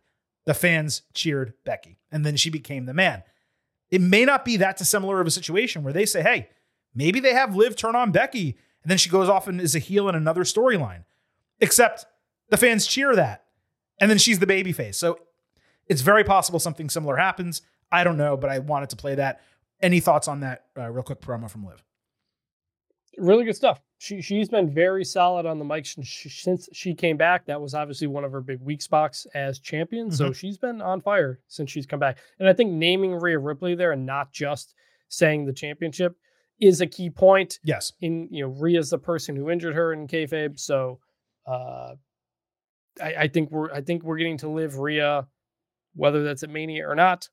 We don't know. See, I, I would love it if they just go with Ripley and Becky and then do Liv at SummerSlam, change the title. Everyone wins, everyone's happy. That's how I would book it if it was up to me. Let's move on. Dakota Kai was found limping and injured backstage on SmackDown. Bayley later found her in the training room with Dakota telling her the damage control attacked and hurt her knee in the locker room. Dakota said she doesn't blame Bayley for not trusting her because she still continues to let her down. Dakota promised to get her back and earn her trust again, promising they would make the trio pay. Now, obviously, this can go one of two ways with Dakota playing possum to work on Bayley's emotion, or she was genuinely attacked. But what was notable is we did not see the attack. Usually, when that's the case and the victim knows who attacked them, it's a trick. But it's also possible damage control just wasn't booked for the show because they were going to be in Australia. Either way, it was a good storyline development. I expect this feud to pick up a lot of steam in the coming weeks, especially with Dakota coming back from injury for a tag team match next week on SmackDown. And all in all, it did well to push the story into next week. Yeah, did you grade it? Do do we Yeah, grade good. this? Good storyline. Right. Yeah, I mean, not much there. I mean, I guess I'll say good. I also think this 100% means Dakota Kai is turning on Bayley, considering we didn't see the attack. Um, maybe they double swerve us, but that's usually where things go, and it would make sense from based on what we expected. So, looking forward to seeing her wrestle finally. Uh, that'll be really uh, a good moment for Dakota. Here's one quick random idea Dakota turns on Bayley. She's in the WrestleMania match. The odds are stacked against her. She has everyone on damage control there. Bayley's by herself. And then during the match at some point, Becky Lynch and Charlotte Flair come down and get Bayley's back in a huge babyface moment. And they're there to cheer with her after she wins the title. Thoughts? And then Sasha Banks music hits, and then the four of them are all together. And that's that's such the Um, that's such the missing piece of the entire thing, especially because of Bayley, like her and Sasha, you know, peanut butter and jelly. So Right. I don't hate it. We just haven't seen Bayley with either of them in like quite a long time. Yeah. And Charlotte seems to be doing well in recovery, but it's still pretty early. So Oh, I'm not I mean, I expecting her to hate go and wrestle a match, but she can come out just like Dakota Kai comes out and does a couple things. You know, Dakota Yeah. barely missed any time from her torn ACL, so Charlotte could Yeah. certainly come back on TV at any point. All right, let's move over and take a wide-ranging look at the Intercontinental Championship picture because there were a lot of segments on Raw Monday night that may or may not have potentially fed into it. So we're going to take this into a bunch of different parts. Let's start with Sami Zayn versus Shinsuke Nakamura, NXT TakeOver Dallas rematch. Sami sold ribs off a barricade moonsault early. It got clunky with a blue thunder bomb and a pump knee counter to a Helluva Kick. Uh, Shinsuke then hit a Kinshasa off the ropes to the back of Sami's head for a 2.9 false finish and a diving knee off the steel steps with Zayn draped over the barricade for a 9.9 count. Then Sammy took a Kinshasa back inside. I think cameras completely missed it for a rope break. He countered a third Kinshasa attempt with Nakamura running into the corner. Zayn caught him with Helluva kick to the back of his head and then another to the front of his head for the one, two, three. The crowd was super hot for this entire match, but it was mic'd up terribly by WWE. I'm not sure why it didn't come across louder on TV, but I saw people jumping around and cheering and going crazy, and it just didn't sound that way. Commentary put Sami over really strong as an underdog, finally getting over the hump, and now said he's on his road to WrestleMania. It came across as a little bit too much for me, a bit heavy handed. Two Kinshasas and other knees to the back of the head, and he didn't take the fall. I mean, I could have done without the rope break spot. You skip that one, and the whole thing plays better for me. And damn it, if I wasn't actually rooting for Shinsuke down the stretch of the match. I guess I just feel that way because the angle feels a bit ham fisted to me. But in terms of a grade, was it good? It was absolutely good. Well, and then finishing it with two Helluva kicks too. You know, like really. It took a lot to take down Nakamura, which was positive. Yes. What? What? But I mean, just like really stamping that, like you know, this is maybe the end of this bid and, and everything it took for Sami to win this. Um, Right. Yeah, it, it, it was it was good. Um, I mean, it's a rematch of a couple weeks ago and some things they've been doing, but um, yeah, it was good. By the way, I went 3.75 stars B plus for the match. Just figured I'd throw that in there. So Sami backstage said that that was a legitimate must win match for him. And it reaffirmed his belief in himself that he can be a real contender and champion. As he finished speaking, Imperium walked past him, staring him down one by one, Gunther, of course, being last. So in the moment, I felt as if they were basically telegraphing that this was going to be the WrestleMania match. And I kind of want to take you through my thought process here. On one hand, I would get that booking. Sami is a big name, it's a good spot for him on the show. And we certainly don't want him left off WrestleMania or in a match that's unimportant just to get him on the card. On the other hand, as far as my interest level in Sami Zayn contending for a mid card title, he's already won three times. Zero point zero. And that's even despite Gunther being on a record run. Let's not forget, he and Kevin Owens already feuded with Imperium last year. So it's going to be a rehash if that storyline happens.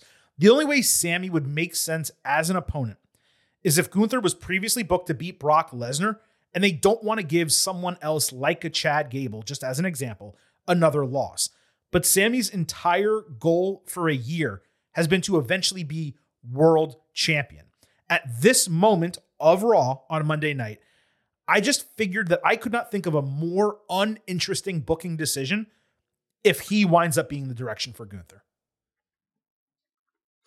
Yeah, I, I when that happens and Gunther laughs at him backstage, I was like, all right. I groaned. I don't know if I want. Yeah, I was like, I don't know if I want Sami to win that. You know, who who's the person to beat Gunther? There's not a ton. Like Sami's entire year has been just kind of forgetful. He wins the tag team titles, which is incredible. That's the high point. But from that point on, there was nothing real memorable about their run as tag team champs. It went on a very long time, and then they they lose it. They split apart, and he's just kind of been doing whatever. I mentioned on the instant analysis of Elimination Chamber that I was watching the COVID 2020 WrestleMania um, while we were recording. Sami Zayn is the Intercontinental Champion on that show. It was him with Shinsuke Nakamura and Yeah. Cesaro as his like as his lackeys, which I had completely forgotten. He's the happened. champion two removed from Gunther. He was just champion. I mean, I know it's been a long time in like days, But in terms of reigns, he's two removed. Well, he had it, then he like he had to leave for some reason, and then he came back and said he was a rifle champ. Like that whole story. Yeah. yeah, it was like not not that long ago. Um, so yeah, it was like okay, but there's not there's nothing really behind it at this point. It's it's very generic. I need I believe in myself underdog going up against the big bad guy. You know, like there's not much more to it. And again, it's the Intercontinental title. Imagine if Kofi Mania was about the United States Championship. No one would have given a shit. The whole deal that we as fans want with Sami is for him to win a world title, which he has not accomplished. You know, beating Gunther's reign, it matters more for someone who's not immensely over, like Sami Zayn. By the way, Sami's 39. I'd like that, you know, to go to someone who's younger or could at least use the elevation in his career. Sami doesn't need that elevation. So coming out of that segment, that's how I felt, and I'm glad to hear that you felt kind of the same way. The next segment was Gunther in the ring, admitting that Jey Uso gave him a tough fight, and he even conceded that he got lucky last week because he felt the Intercontinental title slipping from his grip. He said, Nobody's perfect, but he's very, very close. Gunther stated that he spent over 600 days making the Intercontinental Championship the most prestigious title in WWE, yet he sees people wanting Sami, Chad Gable, The Miz, and even R Truth to challenge him. Judgment Day entered, which was obviously a surprise. Finn Balor had a solo Sikoa style braced thumb because he injured it in Perth in that tag team match. Damian Priest said Gunther's run is second to what Judgment Day is doing. False. He said that they ran the table at Elimination Chamber and want to add more gold at WrestleMania. Gunther asked if it was going to be Balor or the one with the big head. Huge pop for that, by the way. Uh, when suddenly Dom stepped to him. So Gunther shoved Dom, and then Priest got really angry, needing to be held back. Then backstage, Ripley questioned Dom before Dom bumped into Andrade El Idolo, who was only labeled as Andrade, despite last week's video adding El Idolo to his name. So I have no idea what's going on there. Maybe it's like a Michin Mia Yim situation where you know their name, but you only call them by one thing. Who the fuck knows? So they just threw us for a loop with these segments back to back. If Dom is ultimately the challenger, that's fine. He was supposed to fight Lesnar at Elimination Chamber. Gunther was supposed to fight Lesnar at WrestleMania. It would be a deserved spotlight for him, yet simultaneously an easy retention for Gunther. But Chris, my problem was Priest becoming the focal point. And it led me to believe in that moment they either might run that match or some other match with Gunther retaining, only for Priest to like use money in the bank on the Intercontinental mm-hmm. title. And that would be, you want to talk about the only booking worse than Sami Zayn being in this match? It would be atrocious booking. And even worse, not just for the briefcase to be used on a mid card title again, but if Gunther's reign ends without putting someone over clean, losing it in a happenstance fashion because of a briefcase. So, this is perhaps my most provisional good ever because if it's Dom, that's good in the segment with him standing up to Gunther and Ripley questioning him. I liked all of that. But if it happens with Priest, it shifts all the way to ugly. We can only grade what's in front of us Monday night.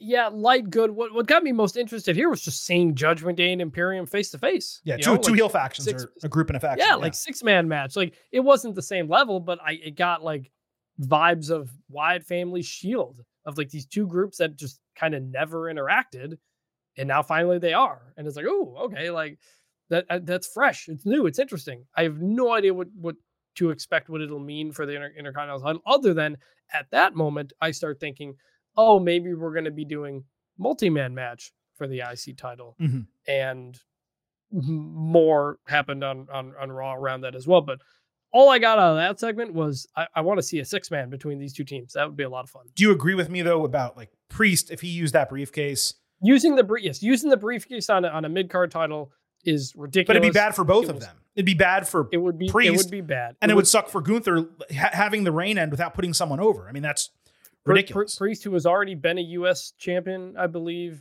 Uh, we had Yes. Austin Theory cash in. I believe the last was that the last. the last in? one was Theory Was it- unsuccessfully cashing in on the mid. Card yeah, a, a, a mid card title against Seth Rollins, I think, and he looked like a dumbass, and then they rebuilt him back up a couple weeks later. But yeah, using it on a even if it's a, a, a huge rain, using a briefcase on a mid card title will never Yeah.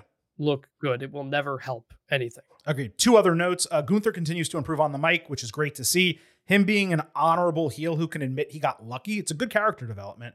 I, I didn't like that. I didn't Oh, like that. really? I did not like that he said it goes against everything he's said before.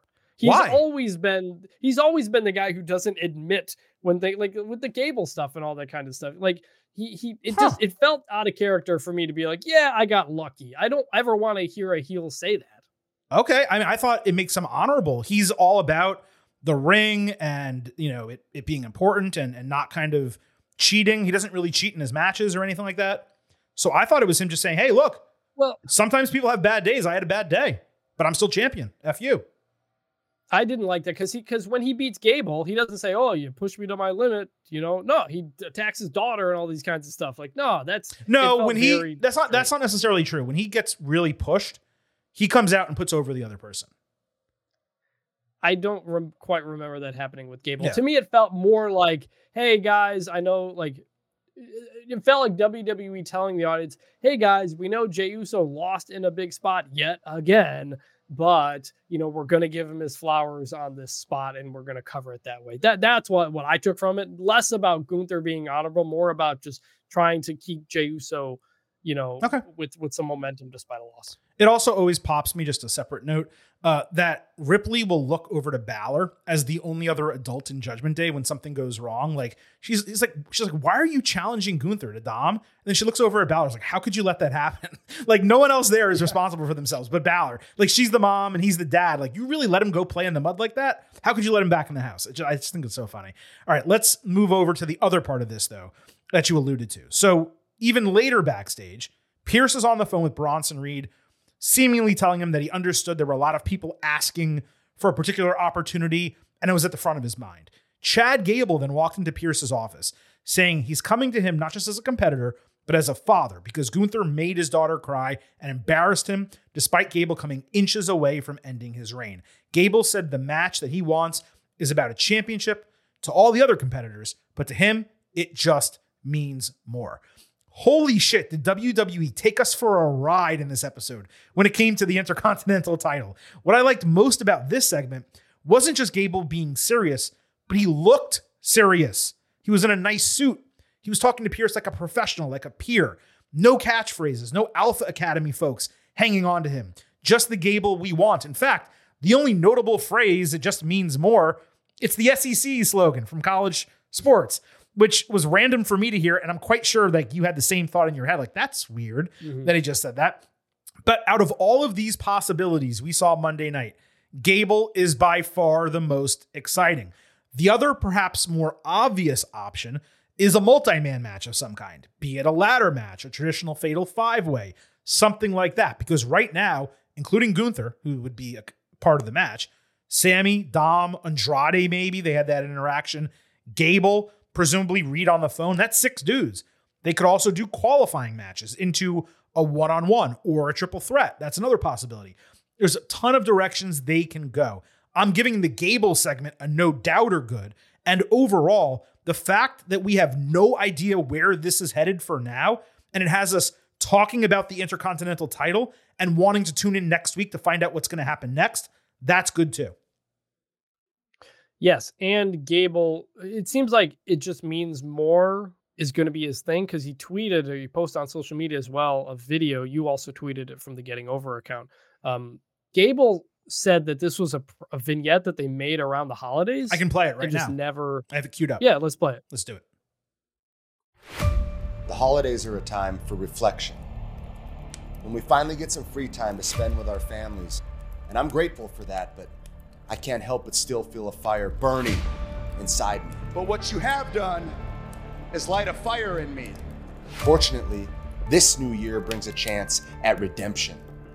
A chance to right a wrong that continues to haunt me. Gunther makes history! Gunther, I told you straight to your face what you and that match did to me. But you made it personal. You're disgusting, terrible fodder! You made this about more than just the championship. But this isn't about revenge. This is a quest for vindication. For my family, Family in the front row! my daughter, my fans, and myself. When Chad Gable says something, he means it.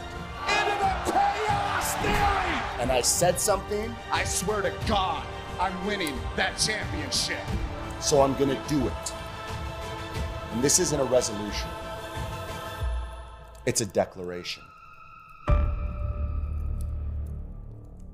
I mean, that's a WrestleMania promo. Yeah, exactly. And and, and again, G- Gable had said that they had they had planned to run it around the holidays and just didn't. And so now they're using it here, Which is kind of goes back to what we said was where is where has Chad Gable been for the last kind of month or two? He just he had just kind of disappeared, so that's why they probably didn't wa- run it. They held it.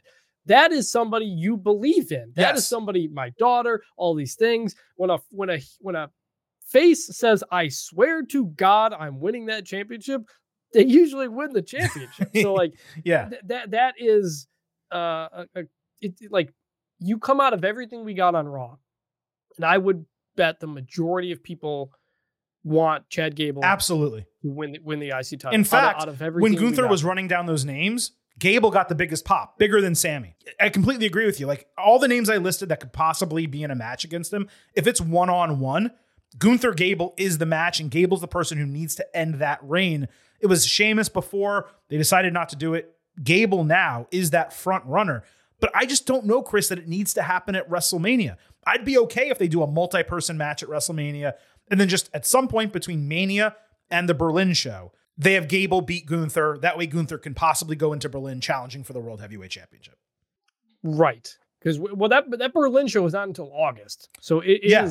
it is pretty far away. Exactly. You know, it- he doesn't have to have the uh, IC title for that long. But yeah, I, whatever it is, if it, if it's a multi man match, um, whoever wins, they need to pin Gunther. You you you can't have Gunther lose. Well, if he the drops the title, I think if they do a multi man match, there's no chance he loses. You think so? Oh, yeah. If they're doing a multi man match, then Gunther retains.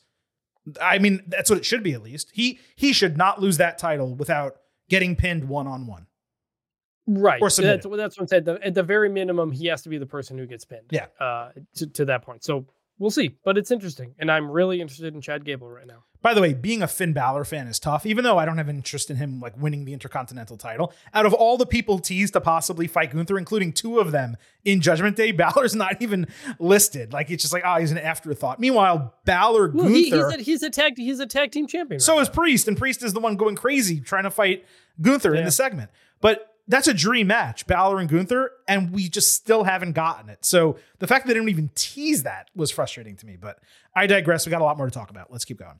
Uh, New Day fought Imperium in a street fight. New Day attacked during entrances wearing San Jose Sharks uh, jerseys and jeans. They quickly fought into the crowd. Imperium teased a table and then shoved it back under the ring to get booze. Xavier Woods ate stereo sliding drop kicks into a chair. Kofi Kingston, in a callback, saved Woods from suffering the same fate with the steel steps. Imperium beat the shit out of them with kendo sticks. Kofi threw Pat McAfee's desk chair directly at Ludwig Kaiser's head before New Day beat him with kendo sticks. They did a full Dudley Boys get the tables spot. Fans loved it. Woods elbow dropped Giovanni Vinci through a table ringside to the biggest pop of the night. Then they hit, I think, midnight hour. I forget which move that was, only for Kaiser to make the save. Vinci shoved Kingston off the top rope into a table outside. Then he banged Woods' head with a chair over the ropes, only for Kaiser to run Woods into a chair in the opposite corner and fold him over for the one, two, three. This was a terrific match with great spots, top tier selling, actual street fight moments, and dare I even say, Chris, the right winners. I'd like to see New Day pushed again, sure, but Imperium needed a win like this so badly, and they got it in squeaky clean fashion because it was a street fight. They came out looking like vicious killers, which is a turn they've needed for a long ass time. I also went 3.75 stars B plus for this. It was the match of the night and an easy good.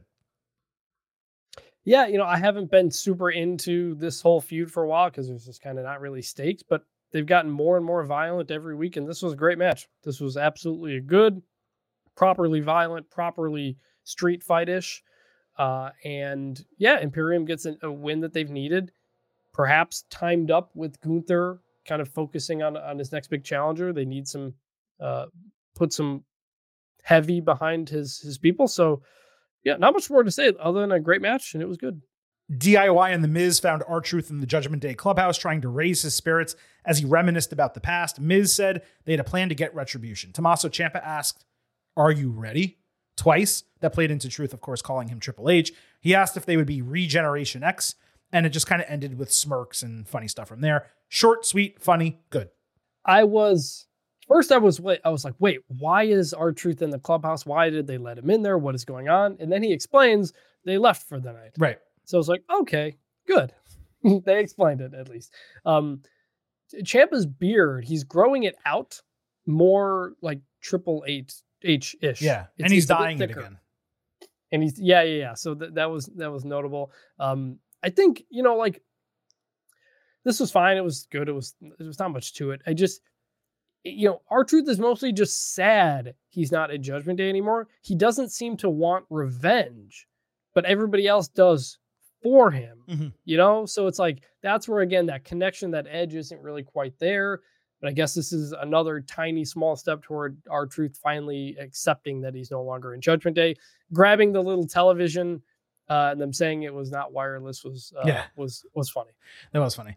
Uh, Raquel Rodriguez fought Chelsea Green. Chelsea actually got an in ring promo saying she's competing under protest after complaining about the Battle Royal last week. She fumbled a couple lines, but got some cheap NHL heat. Rodriguez squashed her with a Tejana bomb in two minutes. I know Raquel is still not wearing makeup because of her autoimmune issue that's flaring up, but I got to tell you, it's super refreshing to see a female superstar just looking totally natural in that way. I think she looks great like that. While I like Chelsea getting promo time, she's established enough where she should not be getting jobbed out in two minutes, even to someone in Rodriguez's stature or with her size or anything. I got to go with a default bad here. I just wanted to see a wrestling match, and I got a two minute squash with a main roster superstar who really should not be getting squashed. Uh, I mean, Chelsea is the person to get squashed, though. Her whole bit with the tag team was that Piper Niven was doing all the work. I, I would love for Chelsea to not be in the position to get squashed, but it fits with what she does. I'm glad she got a promo to add a little bit more heat on her for Raquel, who's returning. You know, I think it, they did everything fundamentally correct. So I, I'll I'll give it a like good. Okay. Uh, Indi Hartwell and Candice LeRae fought Zoey Stark and Shayna Baszler. The heels probably cut their best promo as a team, calling bullshit on Indi getting a title match simply because Chamber was in Australia and pointing out the heels deserved one instead. Hartwell went on a run in the match, but Baszler tagged him blind and caught her from behind with a Kirifuda clutch.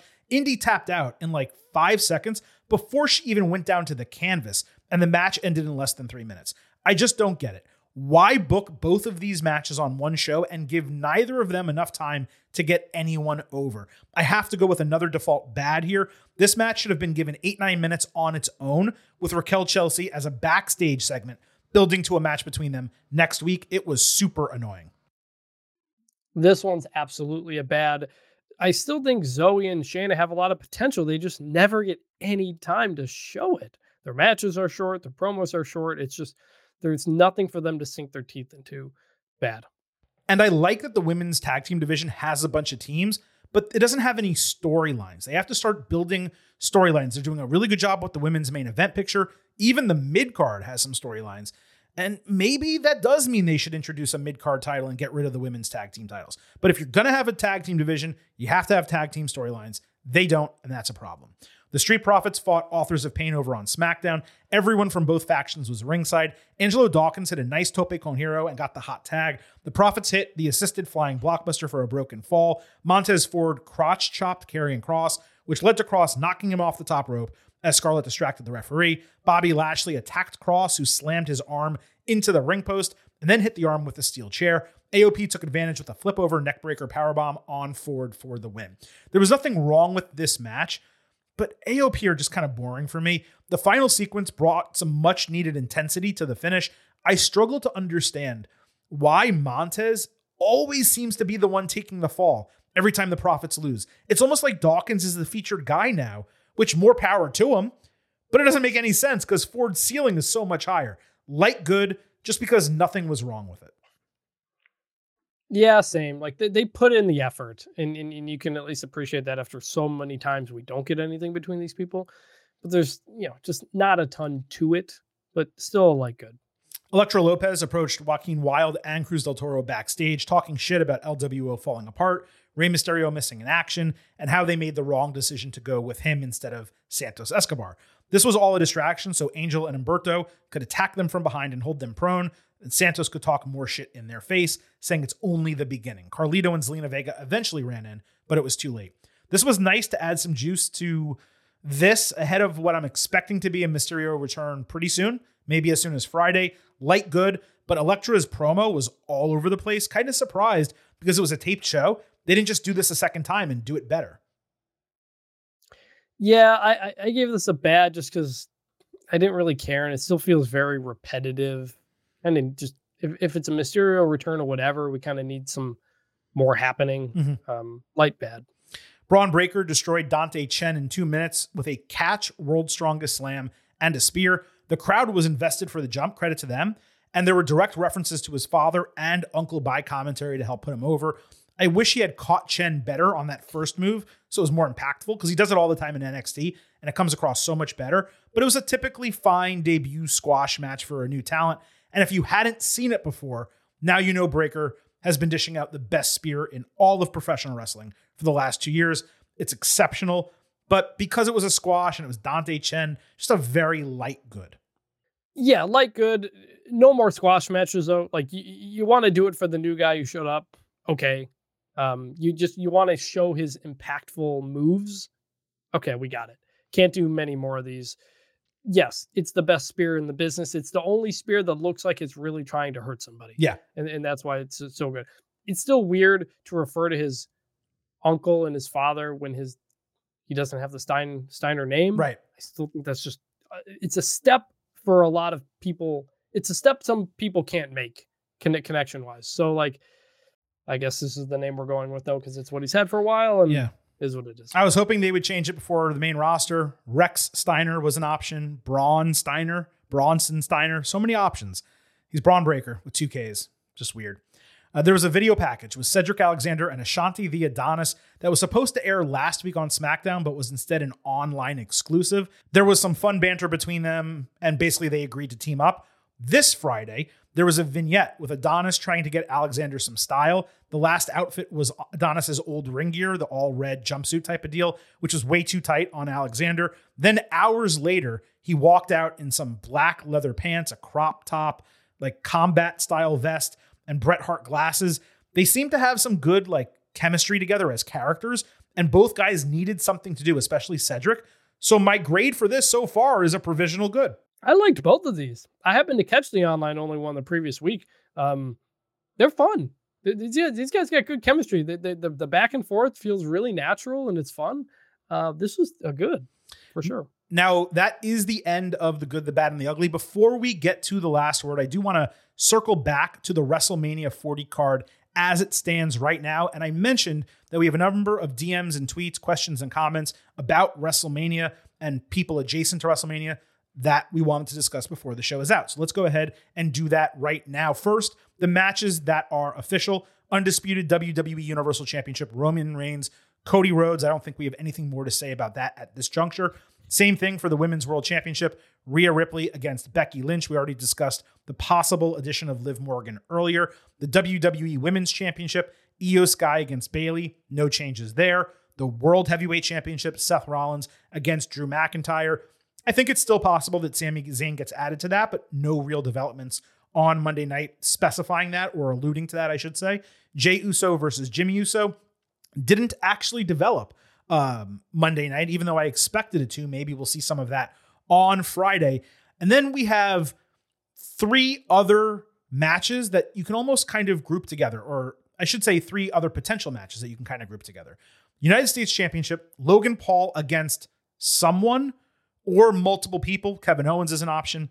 Randy Orton is an option. We thought LA Knight was an option. LA Knight got into it with AJ Styles even more at Elimination Chamber because of Styles' attack. Orton got into it with Logan Paul during Elimination Chamber. Could be a multi man match, could be two different matches. We don't know. And of course, our conversation earlier about the Intercontinental Championship. Since we already took a look at this card during the Elimination Chamber instant analysis, we'll save maybe a deeper conversation for next week.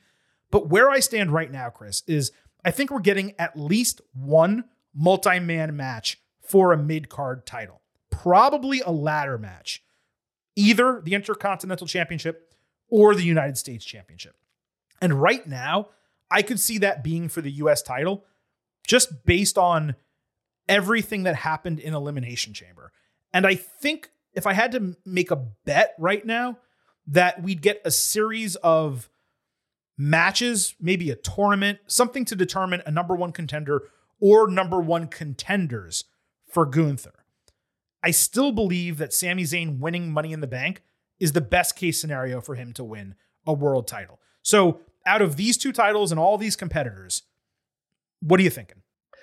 I, I think, well, the way they've set it up, it makes more sense, I think, for the IC title, but I'd rather it be for the US title. Mm-hmm. One, because that would mean LA Knight is in a title match, which I want. Right. Uh, two, it fits Logan Paul more to do some high flying stuff, ladder stuff. We've seen that. I don't Gunther in a ladder match just doesn't fit as much. Um, so if I had to guess, I'd say IC title, but I'd rather it be US title. Okay. So we're slightly different, I guess, on that. But we'll see what develops Friday on SmackDown when it comes to the United States Championship. And obviously, next Monday, we have another Raw before our next show. So perhaps the situation for both mid card titles will crystallize by the time we next speak about WWE. As mentioned, we have a ton of questions and comments we want to get to. So let's do them right now. Big Blaine at Big Blaine71 and Jason Cannon at Black Clark Kent 7 both asked a similar question. At some point, Damian Priest has to cash in the Money in the Bank briefcase. Do you think Drew wins at WrestleMania and Damian cashes in on Drew after that match because they had a lot of beef previously? So that's a good shout that McIntyre and Priest had problems in November. If Drew does win the title, it would seem like he has three threats Priest, Sami Zayn, because of their feud, and of course CM Punk, who he continues to talk shit about. I'd say Punk is out long enough where his feud with McIntyre could easily be non title, or at least after Drew wins it back from maybe whoever he loses it to. The idea of Zayn cashing in his Money in the Bank briefcase on McIntyre is most exciting to me. You have Sami win in July, and you have him cash in on Drew. But as you said, Blaine, Priest has to settle his briefcase first. That could be an in match cash in at WrestleMania that costs Drew. It could be a post match cash in at WrestleMania after he or Rollins leave with the title. It could also happen on the Raw after WrestleMania so that Drew's moment doesn't get overtaken. Just remember, there's still three months after WrestleMania where Priest is eligible to cash in the briefcase. The biggest issue is not so much when or where or how, it's that Priest's star power and believability as champion right now has dissipated. He is the fourth longest individual run with the briefcase, but if he was to cash in against Rollins or McIntyre, I really wouldn't be excited about him as champion like I would have been maybe six months ago. So WWE has a lot of work to do on the Damian Priest character, no matter what they decide for his cash in opportunity. Yeah, I mean he's a heel, and you're going to need a heel to cash in on a face champion, and we've got heel champions everywhere, you know. So it's it doesn't feel like there's anywhere naturally for it to go. I don't think Priest cashing in on Drew would make much sense. You know, that's heel versus heel. It's not really relevant to Drew's story. That you know, like I don't know. I I really don't know where it's gonna go, and you always wonder when they pick somebody, do they really have the plan? And there more times than not, it feels like they don't, which is why you so often get the women cashing in the day of or the next day. You know, you, you are basically just making it a title change mm-hmm. essentially at that point, not having to plan anything out. So I um I don't know. I don't know where you go with with Priest at this point, unless um unless it's a a mid uh, uh, unless you don't you don't see Seth winning. That's the thing. Like you don't see Seth winning against Drew McIntyre. He really so I don't know. Yeah. Maybe he may unless he cashes in to make it a triple threat match or something, and maybe still loses. I don't know. That is probably one of the best ways to get out of it. And then even you could have Drew pin him, and then Rollins wants a rematch and gets one a little bit later on, and Drew then beats Rollins. A lot of different ways to do it, but McIntyre needs to walk out of WrestleMania as champion. I think we pretty much agree on that. Yeah. Jeremy S. wrote in via email. You said something on the Instant Analysis podcast that triggered an idea. We know they won't do it, but I think the perfect booking for WrestleMania 40 would be Drew Seth with CM Punk as a special guest referee. You spend the whole match wondering who he's going to screw over. Ultimately, Punk screws over Drew and counts the one, two, three. Then you get Priest coming down to cash in, only for Punk to gleefully count the one, two, three and leave having gotten to help both his rivals lose the title. So, Jeremy, I see what you're going for with the booking, and I actually think it's pretty inventive, but there's a few issues. First, is Punk's injury is to his dominant arm, and he literally would need to count in the spots. So that's difficult. The second problem is that's very much a heel move generally. And while you could do a double turn, Drew just went full heel like a month ago. And the third issue is you run into a situation where the other guy cannot get his retribution immediately. Basically, the same problem we saw with the MJF Adam Cole Devil storyline. Now, that sucked for numerous reasons, but the biggest issue is that MJF cannot get over on Cole. Cole cannot get his comeuppance because he's injured and he's unable to work. And actually, now that I think about it, there's a fourth issue, which is the briefcase holder brings his own referee, though I guess you could work that out. If you want this booking, better would be to have Punk randomly interfere and cost McIntyre later in his run when he's near or return from injury. Then you have McIntyre Punk non title and you have Priest with the championship, and everyone benefits from it. But I would not do it in this way at WrestleMania. Yep, no, I, I agree. Everything you pretty much laid out there. Okay. Uh, Maka Baird, and I'm sorry if I say that wrong, at M A C A B H A I R D, wrote in. Uh, so, with the four main belts set for Mania, what are your thoughts on both women's belts on night one, with the guys fighting and defending their titles on night two? Then, what would you think of them doing that going forward, with the women having one night and the men having the other? So, if they do Rock Reigns against Rhodes and Rollins as a tag team match, and that's the main event of night one, which I think it would have to be, then by default, I think both men's world title matches need to be on night two. In that case, yes, there's a high likelihood both women's matches will be on night one. But no, that is not something I would like going forward as a standard practice. Four titles makes it very easy to do one men's and one women's world title on each respective night of WrestleMania. Yeah, no, I, I wouldn't want to separate them. I, I think in many years you will have a women's main event one of the nights, but you wouldn't. I, I wouldn't want to make oh this is the men's titles night this is the women's titles Yeah. night I, i'd rather keep them together Totally agree. And lastly, Blake Murphy at Chloe Elkhound wrote in After Elimination Chamber being over three hours and only having four matches, I can see each night of WrestleMania having just six matches. We can put battle royals on kickoffs or SmackDown the night before. The 18 match WrestleManias are likely over as they don't want five hour PLEs anymore. So there's something to this. WrestleMania last year had 13 real matches, plus the Pat McAfee and Snoop Dogg segments on the respective shows. With the expected Rock Reigns Rhodes Rollins tag team match taking a spot from other talent, I think, Chris, we're headed actually towards 14 or 15 matches total. Certainly not fewer, not at 12 matches. I was told all eight titles will be on the show. If you add those eight titles and then you add the Rock match, that's nine. Jay and Jimmy, something with LWO and Legado, that gets you to 11. A couple showcase matches, you're back at 13. So I just cannot see 12 in any possible way. I think it's a minimum 13 again, much more likely to be 14 or 15 this year. yeah i mean i don't i i you you went through the specifics in the matches and still have so i'm less certain we'd get legado type of stuff on mania but They're putting Rey Mysterio on WrestleMania. They're not leaving him off of the biggest show of the year. yeah it's a lot to squeeze in i mean you laid it out All right, speaking of squeezing stuff in, let's quickly move to the last word. So DJ, take the needle and just drop it on the record. We gon' have this popping in a second. Uh-huh. That's why we always say the best cut last to make you scratch and itch for it like fresh cut grass. So we actually got a question on Spotify from UNC underscore Zach 13 who wrote in Are there any wrestlers from prior eras who were just underused that you think could be huge stars now? The reason this question is interesting, it's the actual opposite of the question we got last week. So I'm going to expand it a little bit. not just to prior eras like the 80s or the Attitude Era, but also prior decades, like two decades ago, just as an example. It's also worth pointing out that the definition of underused is really tough to contextualize. But here's a few names that came to the top of my head. Wade Barrett is someone who, if he was in his prime in WWE right now, would be huge. He's a multi-time NXT champion. He would be. He wouldn't have to deal with the same political landscape that held him back when he was in WWE as a wrestler. He can go in the ring. He can talk on the mic. He's just an overall immense talent. There's better medical now, so his injuries probably wouldn't be as big of a deal. He would thrive. Victoria from back in the day, she was well before her time.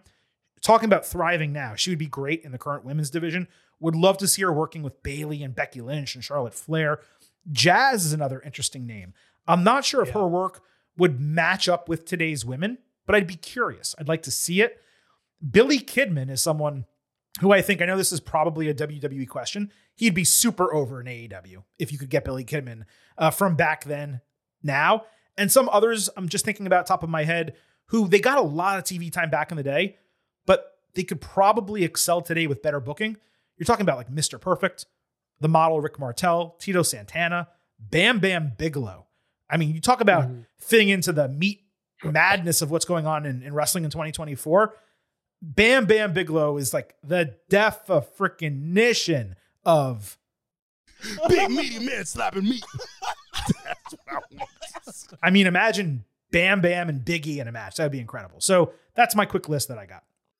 I, I had a couple mixes of, of reasons why behind them, but similar to your Wade Barrett, uh, Zack Ryder came to mind. Mhm. Uh, I, I, he's obviously currently wrestling and doing well on the indies, but I think that woo woo woo thing and all that that he was going the online show and how much that really got nixed by the WWE higher ups uh, and really killed his momentum. He was over then. Remember, he's getting his name chanted during a rock segment. Now they would totally lean into have leaned into that. I think and it would, would have done really well. Um, Taka Michinoku, who Yeah, man. I only I, I I think of him back in the Attitude Era as just like the small Japanese guy, you know, who was doing some stuff. He was But, awesome. you know, the the Michinoku driver and, and everything like that. Like he would be He still he I think has is still wrestling, I think, and it has been doing a I think he's doing something in all that. Japan. Yeah. Yeah, but but him back then, you put that Taka Michinoku in AEW or something like that. I think that would have been really cool. Um, Al Snow and Yeah. the the head gimmick, which was extremely over in the Attitude Era, but it was like low card over. And yes, it was very much a sexual pun, but like Sure. I don't know. I could see them actually selling mannequin heads uh, in the shop or, or, or something like that, perhaps, um, maybe. Uh, and uh, someone who obviously was used plenty, but Billy Gunn, you know, they tried the singles run with him, didn't quite work at the time, might work out better now. I think he's still been doing a great job in AEW Mhm. uh, at 50, whatever he is now. Um, but you put that athleticism and size in today's smaller wrestling world, I think he would have been great uh, as well. So those were some that came to mind for me. Yeah, Taka Michinoku actually wrestling for New Japan. I was just checking it out. It looks like he's had already 15 New Japan matches just in 2024, mostly multi-man matches with the Just Five Guys group. But I didn't realize he was doing that. I really do need to get back into New Japan. So look, folks, that wraps up this edition of the Getting Over Wrestling podcast. We said we were going to keep it under two and a half hours. That was successful. Did we get back to 90 minutes? No, we did not. But we had an absolute ton to discuss today. As mentioned, we wanted to get your questions and comments on the show because we had really failed to do that in a meaningful way over the last few weeks. It is our expectation that going forward, we'll be able to get back to our 90 minute, two hour WWE episodes like we used to do consistently. It's just been that the last month has been pretty freaking wild and we've needed to go a bit longer. I haven't seen anyone complain about it, but I nevertheless understand that shows above two hours can be a little bit long in the tooth. Nevertheless, we will improve on that for you going forward. On the way out, let me first remind you a bit about our schedule. We have that WWE Elimination Chamber instant analysis in the podcast feed in case you missed it. Make sure you listen to that. We also have an extended WWE interview segment with a number of conversations Seth Rollins, Jade Cargill, Chad Gable from a couple weeks ago. That is in the podcast feed as well. Make sure you listen to that. On Thursday, we'll be back with your AEW Revolution Ultimate Preview discussing the retirement of Sting and AEW's first pay per view of the year. We'll also have a full NXT breakdown on that show. And then this coming weekend, we of course will have your AEW Revolution instant analysis. Let me also remind you first that the Getting Over Wrestling podcast is all about Defy. So please head on over to Apple Podcasts and Spotify. Leave a five star rating on Apple. Take a little extra time. Leave a five star written review. If you do, we'll read it live right here on the show. Don't forget to follow us on Twitter at Getting Overcast for episode drops, news, analysis, highlights, all of that good stuff. It's also where you can submit questions and comments for the show that clearly we will read on the air. And if you don't have Twitter or you don't want to tweet us, you can email us, gettingoverpod at gmail.com. Please also remember I happen to love the number five. And I hope you do as well, because for $5 a month or 50 for the entire year, you can become an official Getting Overhead. Just visit buymeacoffee.com slash getting over. Sign up. You will get exclusive news posts every Friday, along with instant reaction audio to Raw, NXT, Dynamite, and SmackDown. Those are the fastest five minutes in professional wrestling. Thank you all for listening to this edition of the Getting Over Wrestling podcast for Vintage Chris Vannini. This is the Silver King, Adam Silverstein, signing off and leaving you with just three final words. Bye for now.